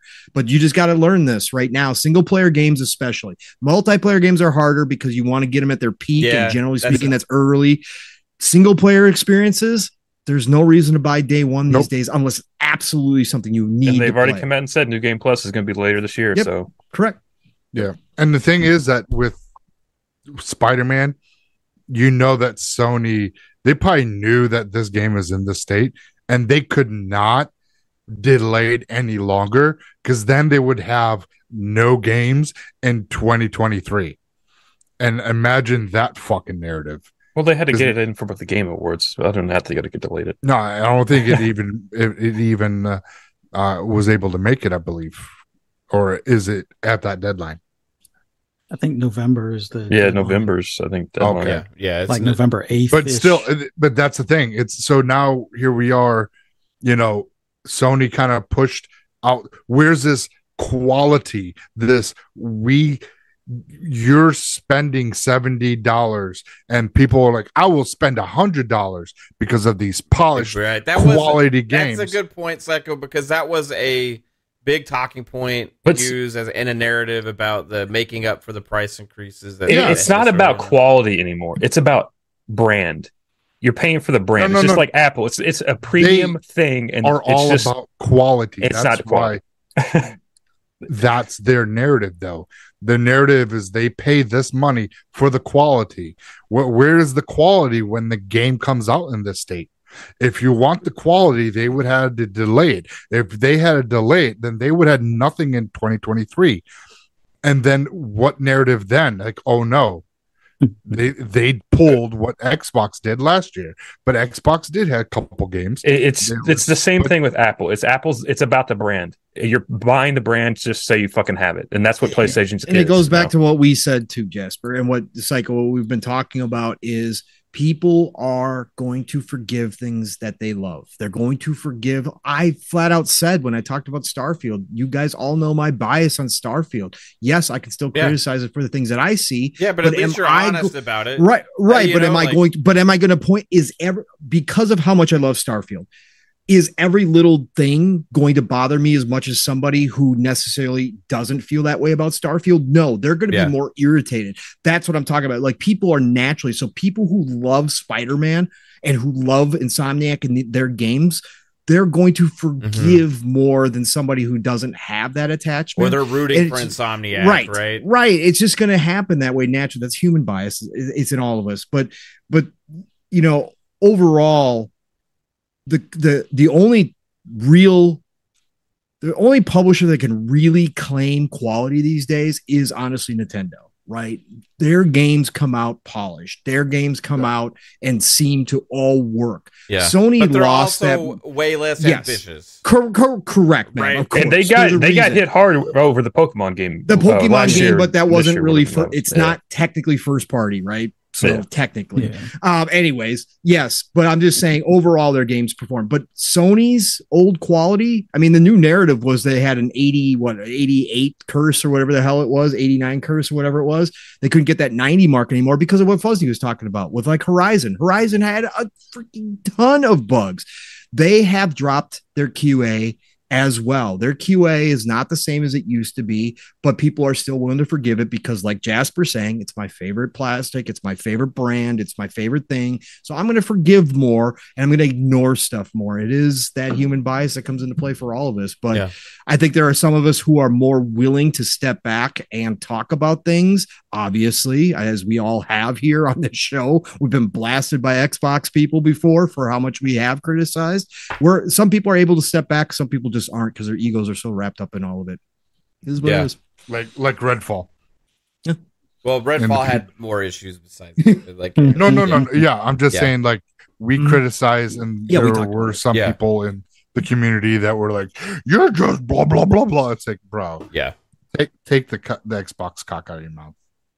Wow. Whoa, Oh, sorry, hey. sorry. Hey. Wow. My, I mean- my I mean panties are riding up. Wow. Jesus. An. All right. Um, we I love Xbox. Don't don't get me wrong. I fucking love Xbox, but yeah. We can't tell. that's it. Um. So You let's want do a Game into, Pass ad? How you like that? we'll get in, we'll get into that soon because that's our going to be our next topic. Yeah. But the um, we got a couple super chats to get to. Uh, Spartan six six one hit us with the two dollars. Says, "LOL, all Activision games showing Microsoft or Xbox logos." And his follow up to his uh, um updates for the Activision games. Yeah, it'd, it'd be interesting if we start seeing those in COD. I don't know if we will or not. Uh, but on PlayStation, boot it up on every time they launch Warzone to see uh, the Xbox. Yeah. you know, um, it'd be interesting. Uh, Game Shark with the two dollars. Appreciate you, uh, Game Shark says. Let's be honest, it's just Xbox hate, fear, or jealousy. There's, I think there's some out there. I mean, uh, there's one person out there that gave uh, Starfield a four that was blatant about it, and that was Jim Sterling, and that's actually weighted on Meta. How that is actually counting towards the score when you have an openly, uh, I hate Xbox, I hate Bethesda stance, and I'm going to always review their shit negatively no matter what. Video out there, like how that's actually, Yeah, and then, but it also gets outweighed by people that just are blind to Xbox love. You know, it's like ten out of ten. It's Xbox game. So Mm. I mean, those things kind of they kind of naturally yeah. balance out. No, so they, they that- should do like a uh, remove the highest and remove the lowest. I, like they've done that in other review things. Like they used to do that with car reviews. The highest and lowest did it review last- gets dropped. The The difference is, I think that's way more common, Jasper, and it permeates through all games. And you, what could be, you could say that for publishers, you could say that for brands, you could say that all that stuff. But the bl- uh, blatant hate and going to negatively give something a sabotaging score just for the sake of it is the same thing as review bombing something, right? Um, these sites have an anti-review bombing policy, a lot of them. But when you actually have a weighted review bomb, pretty much on your algorithm, is pretty fucked up, right? It's just what it is. Uh, anyway, also, um, we got a five dollar super chat from Adidas twenty zero. Appreciate you. Says to be fair, Spider Man should have got the same score as Redfall. A can of Raid is needed for all those bugs. I wouldn't necessarily go that far, but uh, you know, I do think the Bucks should have definitely been accounted for more um, with the scores if they are still using that in all their other reviews, especially. Uh, well, not all their reviews. They pick and choose which re- reviews to make it count. Um, also, Adidas. too. Yeah. Adidas 20 uh welcome to the channel, uh, bro. Appreciate you joining as a speculator. Um you're absolutely awesome. Appreciate the support. Um Jax 82 with the $5 says Spider-Man 2 is the first $70 game I bought this year. May be my last. This is another put it out and patch it later. Love Insomniac, but I'm done. Fair take. Like Pong was saying, you know, uh, maybe wait. You know, don't let your FOMO. I w- have been weighing getting it right now, but there's, honestly, there's so much other stuff to play. I'm excited to play Spider-Man 2, but not like overly excited to where I just have to be there right now. So I will play it at some point, um, and maybe there'll be some patches out by the time I get to it. But um, even if they, if I did play it day one, I haven't seen anything that would actually like negatively impact my feelings on the game based on the bugs I've seen. Um, I think they're just more silly things. that- Unless you bought a disc and it wouldn't unless actually load. Yes, yeah, absolutely. um, and then also like um, uh, another one I kind of want to get is Super Mario Wonder, right? So I'm probably more likely to get that sooner than later, but it's just about timing and being able to pick the time that I have to play games, and you know, got to pick and choose. And it sucks me having to pick and choose, man. Right now, it really does because there's too much good shit. But I will leave you guys with this, and this is to the reviewers out there. With great power comes great responsibility. Just leave you with that, right? All right. The fucking reviewers are the one that shot Uncle Ben. Uh, all right. Um, speaking of Game Pass ads, like let's get into some um, Xbox marketing talk right now, uh, because they have ramped it up, guys. Uh, we saw just in the matter of 24 hours a brand new trailer, uh, TV type trailer that's going to be uh, in a lot of places and stuff. I think it premiered at a big event or something that was on TV. I don't remember exactly what, but the uh, Xbox trailer that uh, really well done had um, this whole scenario. Pong described it perfectly last night, but it, it kind of went through these different franchises, get a great feeling and vibe and stuff. Um, but then also last night, we saw a little green in Vegas on the sphere lighting up uh lighting up Vegas Xbox um having a really awesome ad playing on the sphere there um this is this a result of post ABK finally letting loose you guys think anybody Uh, a little bit. I mean, I, I think the big Holiday thing. time too. Yeah. Well, they, they- we've we see always this last talked about holiday that no, much no, and I, I, They didn't think have much to advertise. Right. let's be real. that but they're even advertising stuff that's like next year Yes. now for Hellblade yes, 2 and correct, stuff right Correct. Yeah. Yeah. They are. Well, like we've Less. we've always talked about having them ramp up their advertising, and and now that they're actually doing it, I mean, we talked about having stuff on buses and trains, and they started doing that more. So they they started actually with uh, Redfall, but Starfield had a lot of stuff on different vehicles and things, and now they're doing the same, um, you know, across the board as far as like advertising in Vegas, advertising during sporting events. Um, you know the, these commercials that they have where it's showing more of the the titles that you know are like the go-to's now that are in game pass or will be soon in game pass kind of thing so it's it's what we've kind of asked for and you know, now they have, you know, the the hard part behind well, part of the hard part behind them as far as playing coy before getting ABK. Now they can, you know, release the dogs kind of thing and go from there. Yeah.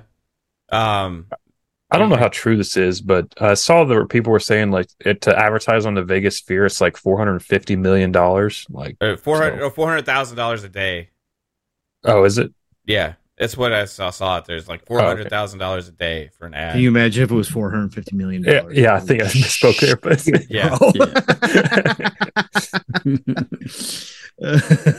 yeah, that would Profit nuts. on it, they'd be like a trillion dollars a year. It'd be sweet. Um, But yeah, they, they've kind of let loose a little bit, I think. And um, I didn't see a lot of this last year. Now they could have highlighted their huge 2023 lineup that they had last year with some of this stuff, um, but they really chose not to. We know they had Hi-Fi Rush in their back pocket, also, uh, which was a brand new IP from um, Bethesda, right? Uh, side um, with Tango GameWorks. Uh, so they, I think they were purposefully holding stuff back from advertising last year, and then now that ABK is closed, immediately you have these things drop, right? Yeah, The week after, waiting. I mean, literally the week after. they've been waiting. You got to capitalize. You got to capitalize on the news cycle, right? You're Exactly. capitalizing on the big news that everybody's been hearing. It's been across all the major sites and everything that even the you know the the masses, the casuals do read. So you capitalize on that. Your name has been now out there in a it's good even normal way. news. Like, Right, right. But this acquisition's so big, Jasper, right? And yeah, that's what I'm saying. It's like even been on normal news. So right been on normal seeing it. news right Yeah. business and everything else so now you're capitalizing on that with an advertising you know setup rolling into the holidays which is going to be a big holiday season for them next year will probably be even bigger depending on what they can do with the abk titles at that point but you start that hype train again that we talked about like last night Mav, where it seemingly in 2021 they were rolling and then the abk deal got you know that got announced and everything came to a halt with this big giant anchor of ABK and now it's off and now you're back out there again. Now people are hearing about Xbox and oh my god they own Activision they own Blizzard they own all these franchises so now you just ramp it up and you just keep ramping it up because now on top of it internally the vision that you had however far it is for the short term for the long term of why ABK was so important. Now it's full go. You saw the goals that we we heard and saw the goals they have internally for Game Pass, where they want to be in the next, you know, five ten years. You got to. This is it. You just spent $70 billion. You're not going to spend $70 billion and be quiet anymore. You are now making that push. And next year it's going to be mobile as they, you know, hopefully get their store launched and they go up against Google and Apple. So yeah, this is now Microsoft is they were already committed obviously but this deal cemented everything. We've talked about it time and time again what this abk deal meant to microsoft as a corporation and of course to xbox. But now this is it. You are in full press mode. You need to hit those numbers. You want to hit those numbers. So you got to do what you got to do to get there. You just spent 70 billion dollars. What's you know 400,000 dollars in the sphere right? You're, you're going to push. And uh, the advertising itself as we talked about last night mav was all about nostalgia it brought back um, and rightfully so a lot of people called this out because i thought of it right away when i first saw it the 360 days when they did these live action trailers more it brought those feels with the they even had a 360 in the ad. They had Yeah. they had Black Ops. They had her as a kid playing Black Ops in the advertisement. That's all psychological. It hit me right away seeing that, and it, like I said last night on PM and the PM, it just brings back the memories of what gaming means. People can say all the time, "Well, I just rather see gameplay. Just show me games. Advertise me games. We don't need this live action stuff." there's a lot of people that it hits that same way. That trailer really felt like gaming encapsulated, and it showed us what we're going to be playing now and what we're going to be playing in the near future for Xbox. And it really brought that, as Mav and I pointed out last night, her getting the message on the phone. Yeah. That's purposeful. That's community that Xbox is known for. That's the communication that they've done with Xbox Correct. Live that you just don't get, or you just you get in other places, but it's not used to that degree. Nobody thinks of a PlayStation app or of hopping into, you know, that kind of community PlayStation is more known for their single player Is- is that experiences. the- Xbox is the is that the biggest identifier differentiator you think for the Xbox brand is like the online like community That- is just so that strong. and the style Yes. of games too, right? Yeah. The diversity of Yeah, the games in the Xbox, first yes, yes. I, I would Yes. say it the online infrastructure used to be, but I feel like with the Xbox One generation that really kind of took a downturn, and like Yes, now I think more because people kind of was focus on yeah, and more people focus now on like Discord and stuff like that as for but it online. is coming but it's back. still Yeah. it's the still there and it's coming. Yeah, and that's what I talked about last night too. Psycho, and uh, real quick, I'll let you jump in, Psycho, because I know you want to jump into. Um, last night too. It's so integrated now in how we communicate through Xbox that we don't think about it. But I was telling Mav, it was funny because when he was talking about this, I I just told a short story where I was at work the other night and I've got my Xbox app linked on my work PC, right? And so I get a notification, Mav invited you to a party, right? While I'm working, right? And it's just second nature, right? I pull up the Xbox app, go to chat and say, Hey, still at work, but I'll be on later. You you up for some Diablo 4. It's just so integrated now. But that that commercial moment where they showed that, that's an identifier for those of us mm. who have gamed in the Xbox ecosystem where we can relate even more so to her in that commercial when she gets that message because she smiled when she got that message. Yeah, and I and when think about Mav it, like- messaged me, I smiled right at my PC.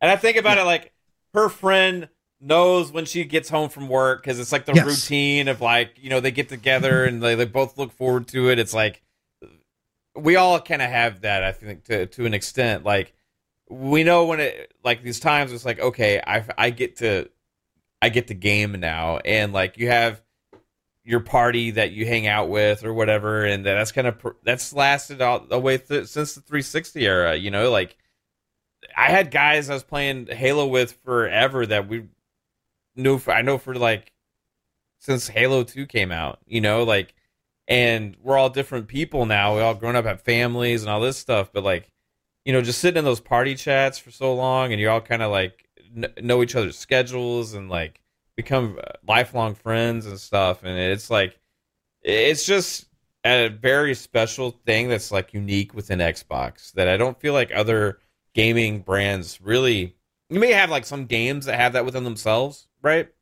Yeah. Um, but like as a whole, like platform with something it- they it- pressed and they pushed on us Yeah. and we all accepted right and when you are a part of communities it is like i said integral Yeah. it, it- it's just something that's second nature And- now but yeah. it really is something special And it was funny is because that was like literally like took up 10 seconds or less of the entire trailer that they had, but that was the most Yep. impactful, meaningful thing there for like that for and the black yeah. ops as her as a Yeah, it was right? that Yes. text message and then her peering into Yep. like the past with the Black And Ops. she would be had- like she- the good old days. and she had such a shitty day, man. Like you were just talking about, Yeah. such a shitty day, and that gaming can make it all go away. Just like we talk about mm-hmm. podcasting being therapeutic, obviously, gaming for all of us is a hobby that we love and enjoy, but in so many ways, it's therapeutic for all of Yeah. us as well. And that moment where she had this shitty day, she just ran in the rain to her apartment, but her friend's simple Xbox message, "Want to play?" changed. Yeah. Made the whole day disappear, and that's what the whole commercial was about. That, that honestly she opened up the back of it. might be my favorite Xbox commercial they've ever had. It's one of them, yeah. Like for a brand, I mean, there's certain I'd games that have great ones. Like you know, 'em. you have the Gears Mad World trailer. You know, you had your Halo Oh, yeah. Three Yeah, trailers and course. stuff like that. But like as for Xbox as a whole, you had your whole jump in stuff back in the day and all this. This one trailer just was really like It was nostalgic. It, was it was relatable. You know It what I had a lot of nostalgic points.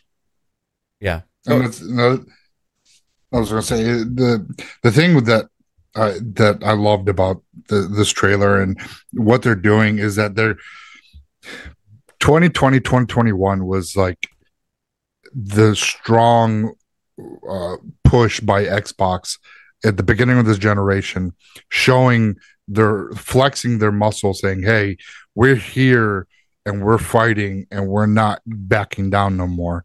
2022 took a hit because they didn't have anything, so they were quiet, and PlayStation kind of jumped on that.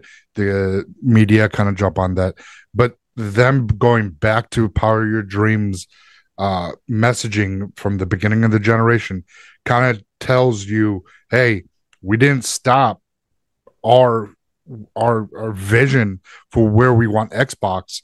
It's just it, it there was a speed bump. We got over the speed bump and now we're ABK is behind us and we're going with two feet in front of us and running and with this uh, with this marketing. So it, it's just it, it's it's amazing to see the you know literally the weekend they had TwitchCon, they did the Nevada Sphere with the Xbox marketing. That was very strategic, I think. That there was there were a lot of people there, and we saw a lot of people posting, "Holy shit! Look, the the Sphere is an Xbox symbol." And how how long? How many of us, when we saw that, th- th- oh, have always said that is the perfect Xbox logo, like advertisement logo, like that need Xbox needs to advertise. And guess what? They finished their ABK um, with, with everything, and then boom, here we are getting advertisements for that. They dropped the trailer, and they're they're they're just going forward now. And you got so many great games looking forward. So much great stuff came out this year, regardless of what you know media said. But we have so many great games to look forward to in the future, and and what's to come, we don't know yet. But with when you listen to Phil Spencer with all these uh, podcasts that he does, all these interviews, he has this this smirk like you guys haven't seen shit yet. The what's coming out of this pipeline that I I'm hoping that we can execute is amazing and gamers should be excited regardless of what side you're on because this will push Sony to do better and this will then have the days of uh, really the PS3 and the Xbox 360, where was the height of console gaming, you know, and with the whole like the communication thing we were talking about, you know, like 360. I mean, the that was such a huge thing with the community, able to interact with everyone, and and Sony didn't have any really didn't have chat until the PS4 came out, and even then it wasn't that great. But because the lack of how, a lot of people, you know, did not pick up an Xbox One, you know, it, it was still there. But now how Xbox integrated um, Discord and Xbox chat with your phone, with your PC, now like you know, like I see, like if I'm on my phone and I see a notification from you guys, like I say, you want to, you know, party chat. I'm like, oh shit, hell yeah, let's go. I'll jump on, you know, because for some reason I, am not getting notifications on the Xbox, but it, it just that's like the, sort of things that you don't see on the other side. You don't see the that community because it's all that single player experience because that's what they're known for and they don't have that more that community where Xbox is known for their multiplayer. You know, you got the Halos. Yeah, yeah, even though they do you have Call of Duty, but you still don't have that that community aspect because there's not enough of the infrastructure with on the PlayStation side that kind of pushes that. You know, they're not pushing that that sense of community as Xbox does. I mean, Xbox even, you know, they're people in the or head of Xbox, you, they're such on the ground level with the community interacting. Uh, I mean, and uh, uh freaking Aaron Greenberg liked my one comment. I was like, "Damn, that's amazing about that the the sphere." I mean, you don't see that. Uh, you, you don't see like Mark Cerny. You don't see Jim Ryan. Well, he's no longer there, but you don't see Hermen Hulst, You don't see uh, Yoshida well, Yoshida kind of does uh, from time to time, but that, that's about it. Out of the whole company, it's Yoshida is the the only guy that once in a while he'll interact with the uh, community, unless it's like Insomniac trying to um, interact with you know uh, with some stuff and uh or, or Neil, you know, trying to get in a pissing match with uh community members and stuff like that. But outside of that, you don't get that sense of community as Xbox does. And and that's why it's so special. And that's why this commercial hits uh, all those feelings and the nostalgic Yeah, Yeah. you're, you're, yeah I think what his I think his internet like kind of Either that or Matt just out. What did it die again? Yeah, Yeah, yeah, it your died, yeah. internet. The last thing I Yeah. heard was nostalgia, Sorry. but yeah, It's nostalgic. Yeah, that, we, yeah, I get it, man. It's uh, 100% agree. Um, uh, KT to Goat made a comment. It says that's why I love Xbox. As a former PlayStation player, the games they make have communities. The games I played on PlayStation were just talking to people about the games. Xbox games are shared experiences, right? And I, I do feel like in general, gaming is a social experience where you're playing so, a single player games or whatever, and you do have those shared conversations and stuff. But like, it- the Xbox thing is just on another level with with the community, and that's one of the reasons I think the community is so tight knit. It's kind of online too. It's kind of spread out into social media now, and uh, people are connecting and finding other people to play with that way as well um, through the Xbox community. I, know- I know It's so connected, you got to appear offline.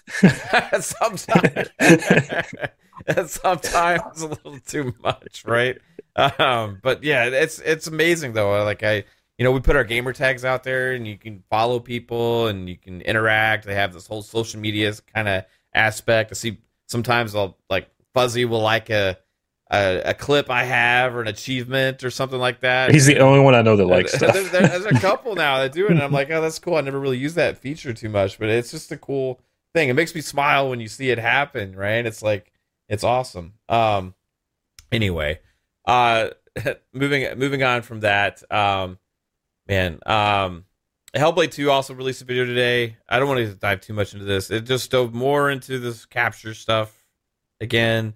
If you care about that stuff, check it out. I just I'm ready honestly for some game more gameplay or just like I want the game to speak for itself when it comes out. I understand this cool technical aspects of this, but like um for those that are interested, go watch it. It kind of go into like capturing the full outfits and everything and how they really designed all those in real life as well. Um so it was it was interesting, but uh yeah. Can't uh, do y'all think Hellblade's uh, earlier 2024 like because of this i mean you see it in you saw it in the ad there you saw it on the sphere and now Mm-hmm. we're we're seeing this new video pop up today that's three things within like two days for hellblade 2 I've always Right. said January, February, somewhere in Yeah. that neighborhood.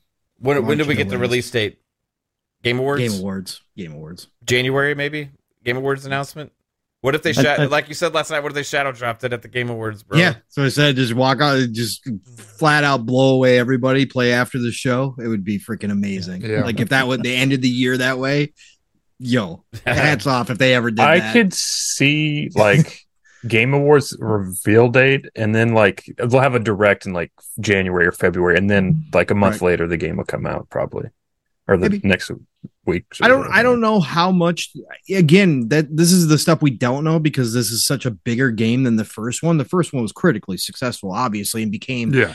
more successful as time went on, right? And it, it finally came over to Xbox as it started out as a PlayStation exclusive. But the fact is, we don't know. Like they're giving this team huge budget, right? They gave them a brand new studio, state of the art mocap. Like Yeah. they've been given the red carpet treatment as a studio, Ninja Theory. But is this? Are they going to promote this game as like their, you know, as as as cog cog over on iron lord says just, they're just one are they mm-hmm. going to promote it like that this is now this is our narrative driven game. This is our third person narrative driven game that everybody's been asking for. This is our triple a. Like do are we gonna get a month or are they gonna surprise us and they're just gonna release it you know more like ninja theory still being a indie studio would right?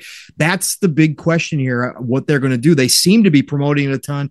Ninja theory keeps putting all these videos like mav just said on the behind the scenes stuff and the mocapping stuff and the details they're putting in this game. But what does that release look like? Is it going to be this aaa budget starfield type um advertising uh for hellblade 2 or is it going to be more quiet like hey, you're just going to know that this game is freaking great when you finally play it. And here it is. That's a big question for me how they're going to do this. I, I don't know what they got I- riding on it. I think I they go the they're- AAA route. I, Yeah. Just because, like, like kind of like what Jasper was saying, I think we see something at the uh, VGAs. Yep. And I think instead of it being a release date, it's like the uh, developer direct date, uh, which would be like late January, early February, and either a late February release or a early March release. Yeah, I but think uh, it's March. Yeah, I, I I think this is going to be, and it's not to be a, a one for one direct comparison to God of War, but I think this is going to be our God of War equivalent as far as the the run up and and the marketing and things like that. So I think this will get all of not necessarily the exact same treatment as Starfield, but along those similar lines for like a AAA big budget game because technically they they did get somewhat of a big budget. I don't think it's quite Starfield budget range, but new studio, mocap, state of the art stuff. Yeah, they, they they definitely got some cash out of it or cash invested in this. So we'll we'll see.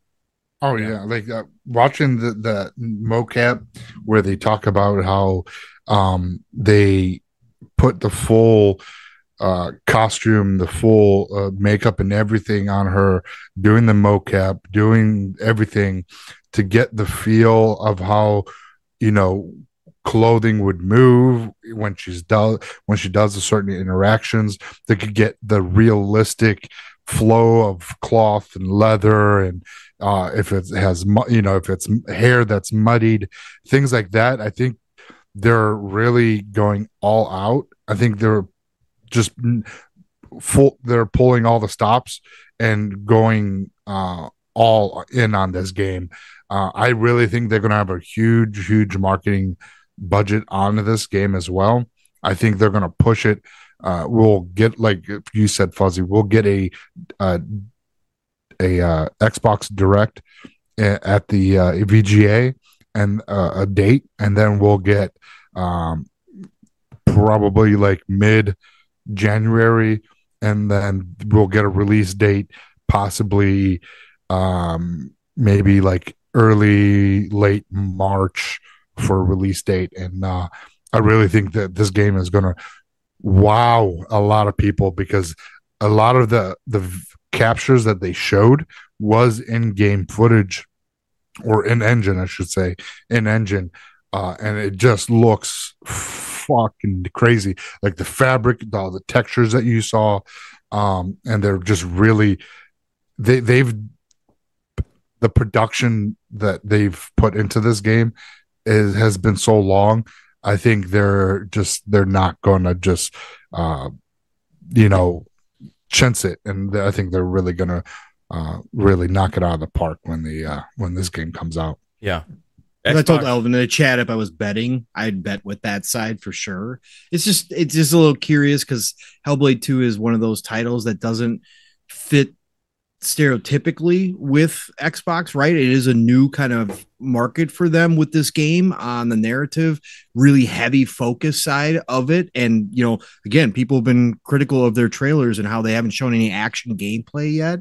So, you know, it's just I'm just I'm just interested to see how Xbox is going to handle Ninja Ninja Theory's first bigger title out there, right? That's that's what I'm curious about. Yeah. and I it's think just it's it's also one of those games where it's like it can be tricky to capture good gameplay that comes across in a trailer. Um, so that may be an issue why they're like kind of not giving us as much gameplay right now, just because it can make it look weird and yeah. not as interesting.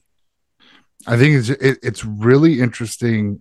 Uh, like th- there was a couple videos that I I just like I just discovered um because I, I didn't I didn't see it. And these I think came out last year I believe, but it's like the psychological aspect of the game and how realistic and they actually worked with physi- uh, not physicians uh um, psychiatrists and doctors in the field on you know psychosis and um, people with split personalities and um, schizophrenia and things like that. They're really going all in, like getting like realistic data and really um, g- like immerse the uh, that the the alo- uh, not oh my I almost called it Aloy.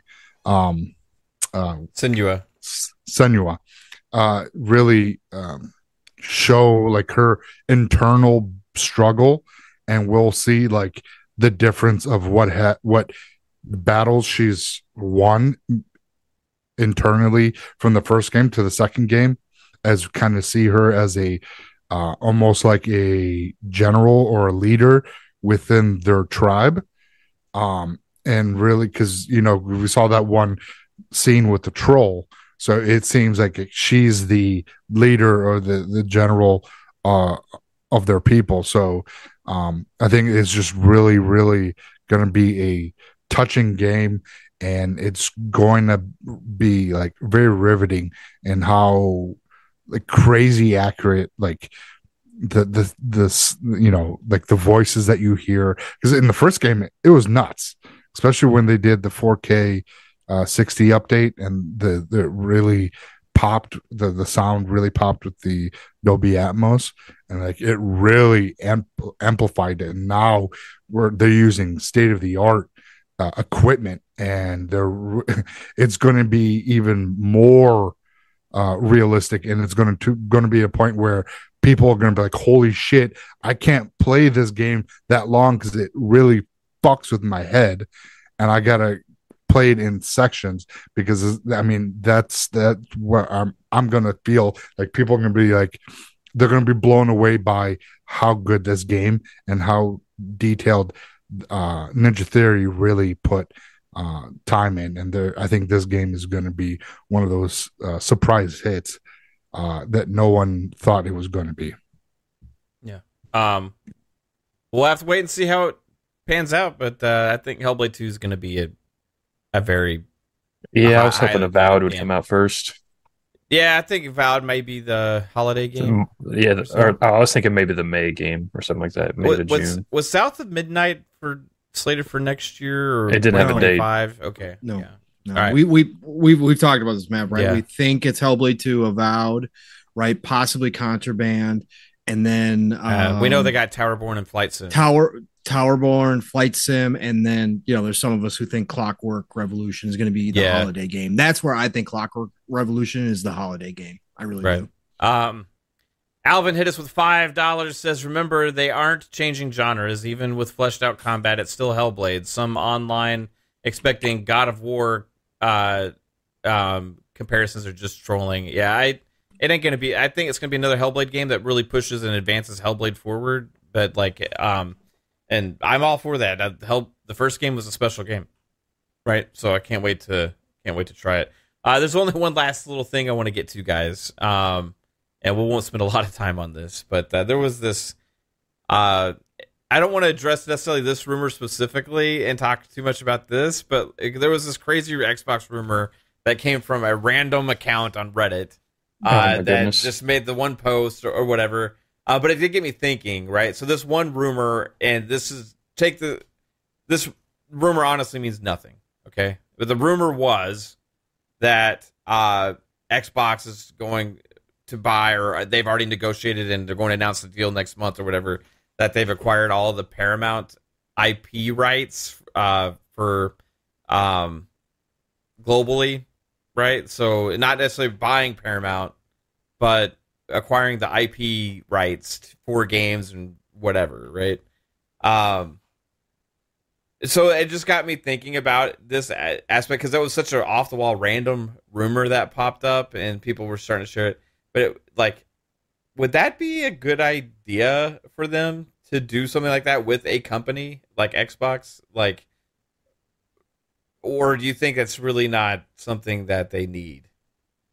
Because I, I feel like yes, because we can get more Star Trek games. That's the only reason. well, not just Paramount, but like you look at Yeah. it with any of these companies, but like buying the IP, like going out and buying IPs without buying the stuff behind it, right? And it's not really their style. All right. Like, is that something that you think they like? The only reason I could think is now that they have Activision Blizzard, right? It would uh, they would be able to use things and create more um, transmedia type stuff between gaming and, and shows and stuff like that. But uh, well, all right. So I, I, I, I don't. Did you look up what their IPs are? Yes, I, I did. Yeah.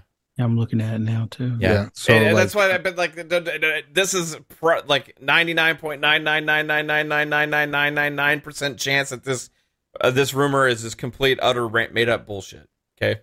Yeah. I'm putting that but, out there if you look at what they have, like you know, um, They have Star Trek the and Mission gaming- Impossibles. That's about the it.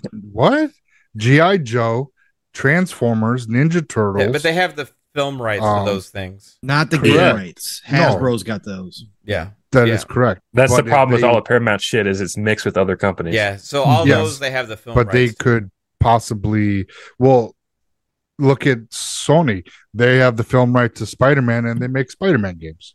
So yeah, but that's because of a separate deal that they made with because Insomniac. they- It has nothing to why do with the yeah, I I understand that, but that also means that they could do the same thing with But they could do that they could do now. that, Yeah. yeah. They don't need That's to what I'm own, saying. but they don't need to own the movie rights to. to They would just go to Hasbro if they wanted to make Right. a Transformers thing instead of buying Paramount's movie Mhm. IP rights. Unless they're buying Paramount so they can have a moving streaming service that so they can compete with Sony. But that's that not what the rumor is. But then you would just be buying Paramount streaming services at Right. that point. But see, that's also that's why I'm separating that. That's that's not what this rumor was. It's not buying Paramount. It's buying the IP rights, right, for their products, for like Oh. use of like gaming and stuff, right? Like, um, and I, presumably they could do their own streaming service as well and use those same IPs. I because I said globally. I don't know if that m- means movies and TV shows as well um, which wouldn't make any damn sense for Paramount to do. Just all of a Hmm. sudden give up all of your stuff that makes yourself special to a potential competitor that has more money than you. Like, yeah, that doesn't make a lot of sense business wise. So the rumor didn't make a lot of sense. It should be like, if there was a rumor, it should be like Microsoft buying Paramount, right? That would make more sense feasibly to as a potential rumor. Um, but like, it did get me thinking about buying IPs for for the sake of gaming, right? Uh. Would that be interesting? Now, the ones you mentioned, Psycho would be awesome. It's just that they don't. Paramount doesn't have those for games, right? They have those specifically only for movies, right? Yeah, because they got the Crow and Friday the Thirteenth. It says they have Iron Man, Indiana Jones. That's just So- for movies, also, right? I know, but Yeah. I'm just saying that Yeah. they already got the the, only rights thing for I Indiana could think of would be is if they plan on giving it like as a Game Pass perk every month. They're like, here's all the Mission Impossible movies for a Game Pass perk, something like that. That's the Yeah. only thing that makes sense. But Yeah. Maybe that's what it is. That- Maybe that's what they're thinking that they bought the rights. Maybe they just uh, did a deal so they can bring the movies to Game Pass. Because you see, there a lot of movies right now have Game Pass uh, sales on them. Mhm. So it, it it could be something along there, but wherever this person probably saw it, maybe is mixing the messages or the you know he's getting things. He thinks that they're buying the IP. Okay, so versus to that aspect, wh- what if yeah to buying that to add movie content to game to as to add to your subscription within Game Pass or something like that? Yeah. Would- yeah, but I don't. It wouldn't be like a streaming thing. I think it would be more like you A get it for this month, and then it's like next month we'll do like a different franchise as a perk. You redeem it, you can watch it this month, and then so it wouldn't be like the entire Paramount catalog because then that would take away Paramount's position. So it would have to be like a limited time thing that continues to cycle out. yeah, do you have a one month, you know, for the month of whatever you could watch this movie right. So or something. who owns the official complete rights to Ninja Turtles? Because I see- Nickelodeon. okay, so but the, what about the toys? I think maybe that's the animated that Nick. Well, no, because Nickelodeon. I know Paramount just last year bought the rights to stream Ninja Turtle stuff, so I, I know they. Don't know. I know the Paramount has, owns Nickelodeon, right? So Yeah. so that's within there, okay. But then they don't make Nickelodeon doesn't make their own toys, right? Do they own so, like Hasbro? Pro, is Hasbro like its own thing, or, or is it is Hasbro make Ninja Turtle toys, or do they, or is it somebody Well, else? I think it might be somebody else, but I think I think it's it might licensed be. by Nickelodeon. Yeah, it might be a license thing, Right. like any toy manufacturer. They just got a license. Okay, what it what it looks like is they had the rights to the older Ninja Turtle, not the newer Ninja Okay. Turtle stuff. So- So the stuff that was back in the '90s that we grew up on was Paramount, and then now the stuff is Nickelodeon. Right. So it- like, like a Michael nin- Bay. it says Nickelodeon on the box on a new Ninja Turtle toy, right? So I'm So guessing Paramount and Nickelodeon have full, complete control over the Ninja Turtle brand, right? So that would be cool. You could get Ninja Turtle games. I, I would celebrate that, right? Um, I think this is just more so like a partnership, kind of along the lines of like perks, and some of it also relates to gaming. Like for Top Gun, for example, Top Gun stuff came to Flight Sim, and there was at one point a uh, like a free rental of the newest movie or Yep. something along those lines. So Yeah, I, I think it's to kind of do some of that that transmedia stuff, uh, but it, it's going to tie in in relation to the game. So if you know if next year if Indiana Jones is ready, then we'll like- probably be able to also get like the trilogy or something like that as far as like a a month rental or something like that or Fuck the two buy new the premium edition and get yeah type of thing so it i think that's all it is when it comes to paramount. I know they I mean, so you actually think this is a possibility that this rumor is true, or like, I, I think some of it is stuff they've already kind of done. Like i know they've already done the top gun thing. I know that you know it, it would make sense for the indiana jones thing to kind of do something similar where you get the free movie copy for the month or however many weeks when you get the game. And i could see them doing that with like teenage mutant ninja turtles you know because they've had the a couple of the teenage mutant ninja turtle games recently in game pass so Mhm. I can see it as being like a, a perk. Same thing with SpongeBob. Although it'd be more so, it'd probably make more sense to have the cartoons, but Yeah, SpongeBob Sea of Thieves crossover. That would make sense. that, yeah, that that would be kind of cool. Or Star Trek and and you know, um, Starfield Or- kind of thing. So yeah, or GI Joe and Call of Duty. Yeah, yeah, that that. but see, would then that's again where you're coming to like, do they if they don't own the game rights and they just own the film rights, can they make a character in a game? Because then that's going back to gaming related stuff. Like I don't know how that would work. I, I think it's more so just to have like the additional perk stuff. So why not? Why just have the game license? Have the additional license so you can do that as like cross promotion stuff. I think. I think that's where that that to me makes the most sense. Or like you know, Perfect Dark and Mission Impossible have some sort of like crossover, but mm, yeah, you know, you get the the Mission Impossible movies when you pre-order the game, like the ultimate copy. Oh, you get five days early, and you get you know the last Mission Impossible for like two weeks or something like that. Yeah, they could do the Cloverfield and Call of Duty. They did they did King Kong and Godzilla, Yeah. so they do they could do Cloverfield. By the way, that uh, new Kong game might have broken Gollum for the worst game release this year. Yeah, It did. I mean, It that's no surprise. No, they, it was only in a year development too. By the way, they came out wow. today. They went year old school. development. Oof. Yeah, that's like smells like an old school license Yeah, game yeah. stuff going on. terrible. Uh, maybe this is finally their move. Maybe they're maybe they're going to move into more media sectors and they're going to start small. We always talked about WB Discovery as a whole, but maybe they just move on Paramount as a whole, right? Market cap about 7 billion. So they wind up paying probably 10, maybe Mm-hmm. somewhere in that neighborhood, maybe 9, somewhere in that neighborhood. A little bit bigger Yeah. than the ZeniMax it- purchase. there was It fun- wouldn't- it- there there was- was rumors about Netflix. Yeah, right? exactly. Yes. Yeah. Um, and that's huge. I mean, that would be gigantic. Like that'd be ridiculous. Um, and we all said that was ridiculous when they first popped up. But you know, there are people outside of the gaming industry that are thinking, at least, that Microsoft will move into the entertainment industry, in the streaming industry, uh, on that side, TVs and movies. So if you're gonna do that, why not start small? Uh, you just got over a big giant regulatory process. This wouldn't this wouldn't include any gaming side of things. They don't have anything on the entertainment side. So if they're looking at Amazon still, if they're still looking at, you know, Sony with their movie side of things, if, if they want to start moving in that direction, you start smaller. Paramount right now with them being down would be a place to start there. Yeah. I'm just saying And- maybe the rumor got it wrong. and it would also make sense that like you know that Sony's only advantage right now in their service would be a movie front.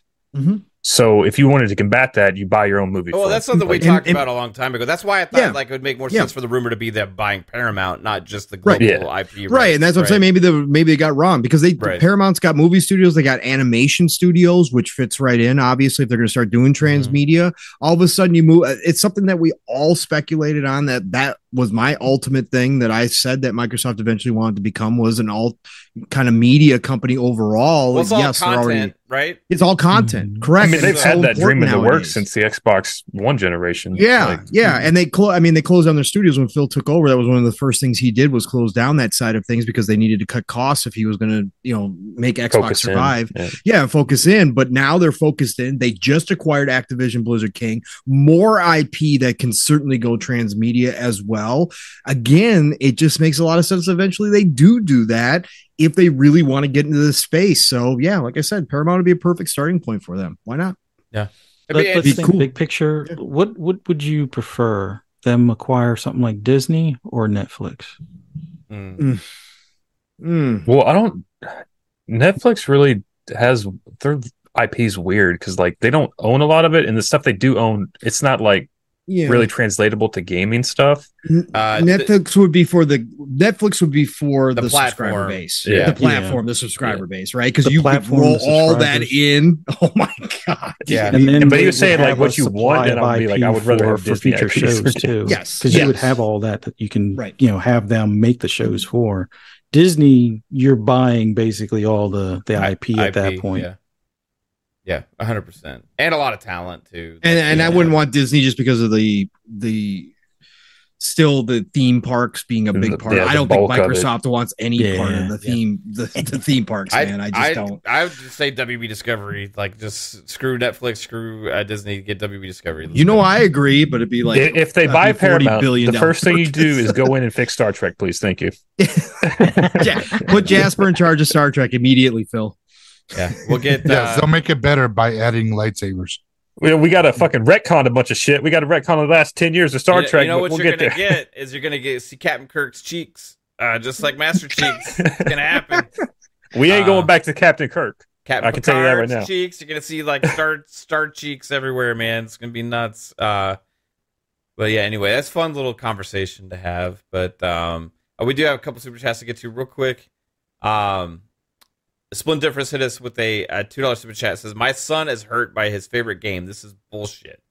I'm guessing uh, talking about uh, Spider Man. Spider Man. Yeah. Uh, Alvin, two dollars says Shredder's Revenge and Game Pass Halo show on Power, Paramount. Mm-hmm. Yeah, Yep. let's go. Yep. Um, God Emperor Sofa King with the five says they could scoop both Paramount and Disney, shut down all the amusement. Oh my god! Can you imagine the outrage? Can Yeah. you Oh my imagine the outrage they- if Microsoft bought- showed up? shut down Disney Studio, uh, Disney. Uh, the the thing that Disney is still known for the most, which is their theme parks, and they shut them down. Oh my god! The hate, the hate. Yeah, because there's, the I mean, regulatory there's still a too. special thing, right? Yes, to like for be able to take so your family and stuff. Like, Yeah. oh god, I mean, it's be- become outrageous, but now, yeah, no, It'd be oh my god, outrage everywhere. Um. Anyway, let's get everybody out of here, guys. Um. Psycho, where can everybody find you, bro? Chat real quick before my internet dies. uh, thanks for coming out. It was it's fantastic to see everyone here. It's an amazing time to be a gamer, of course.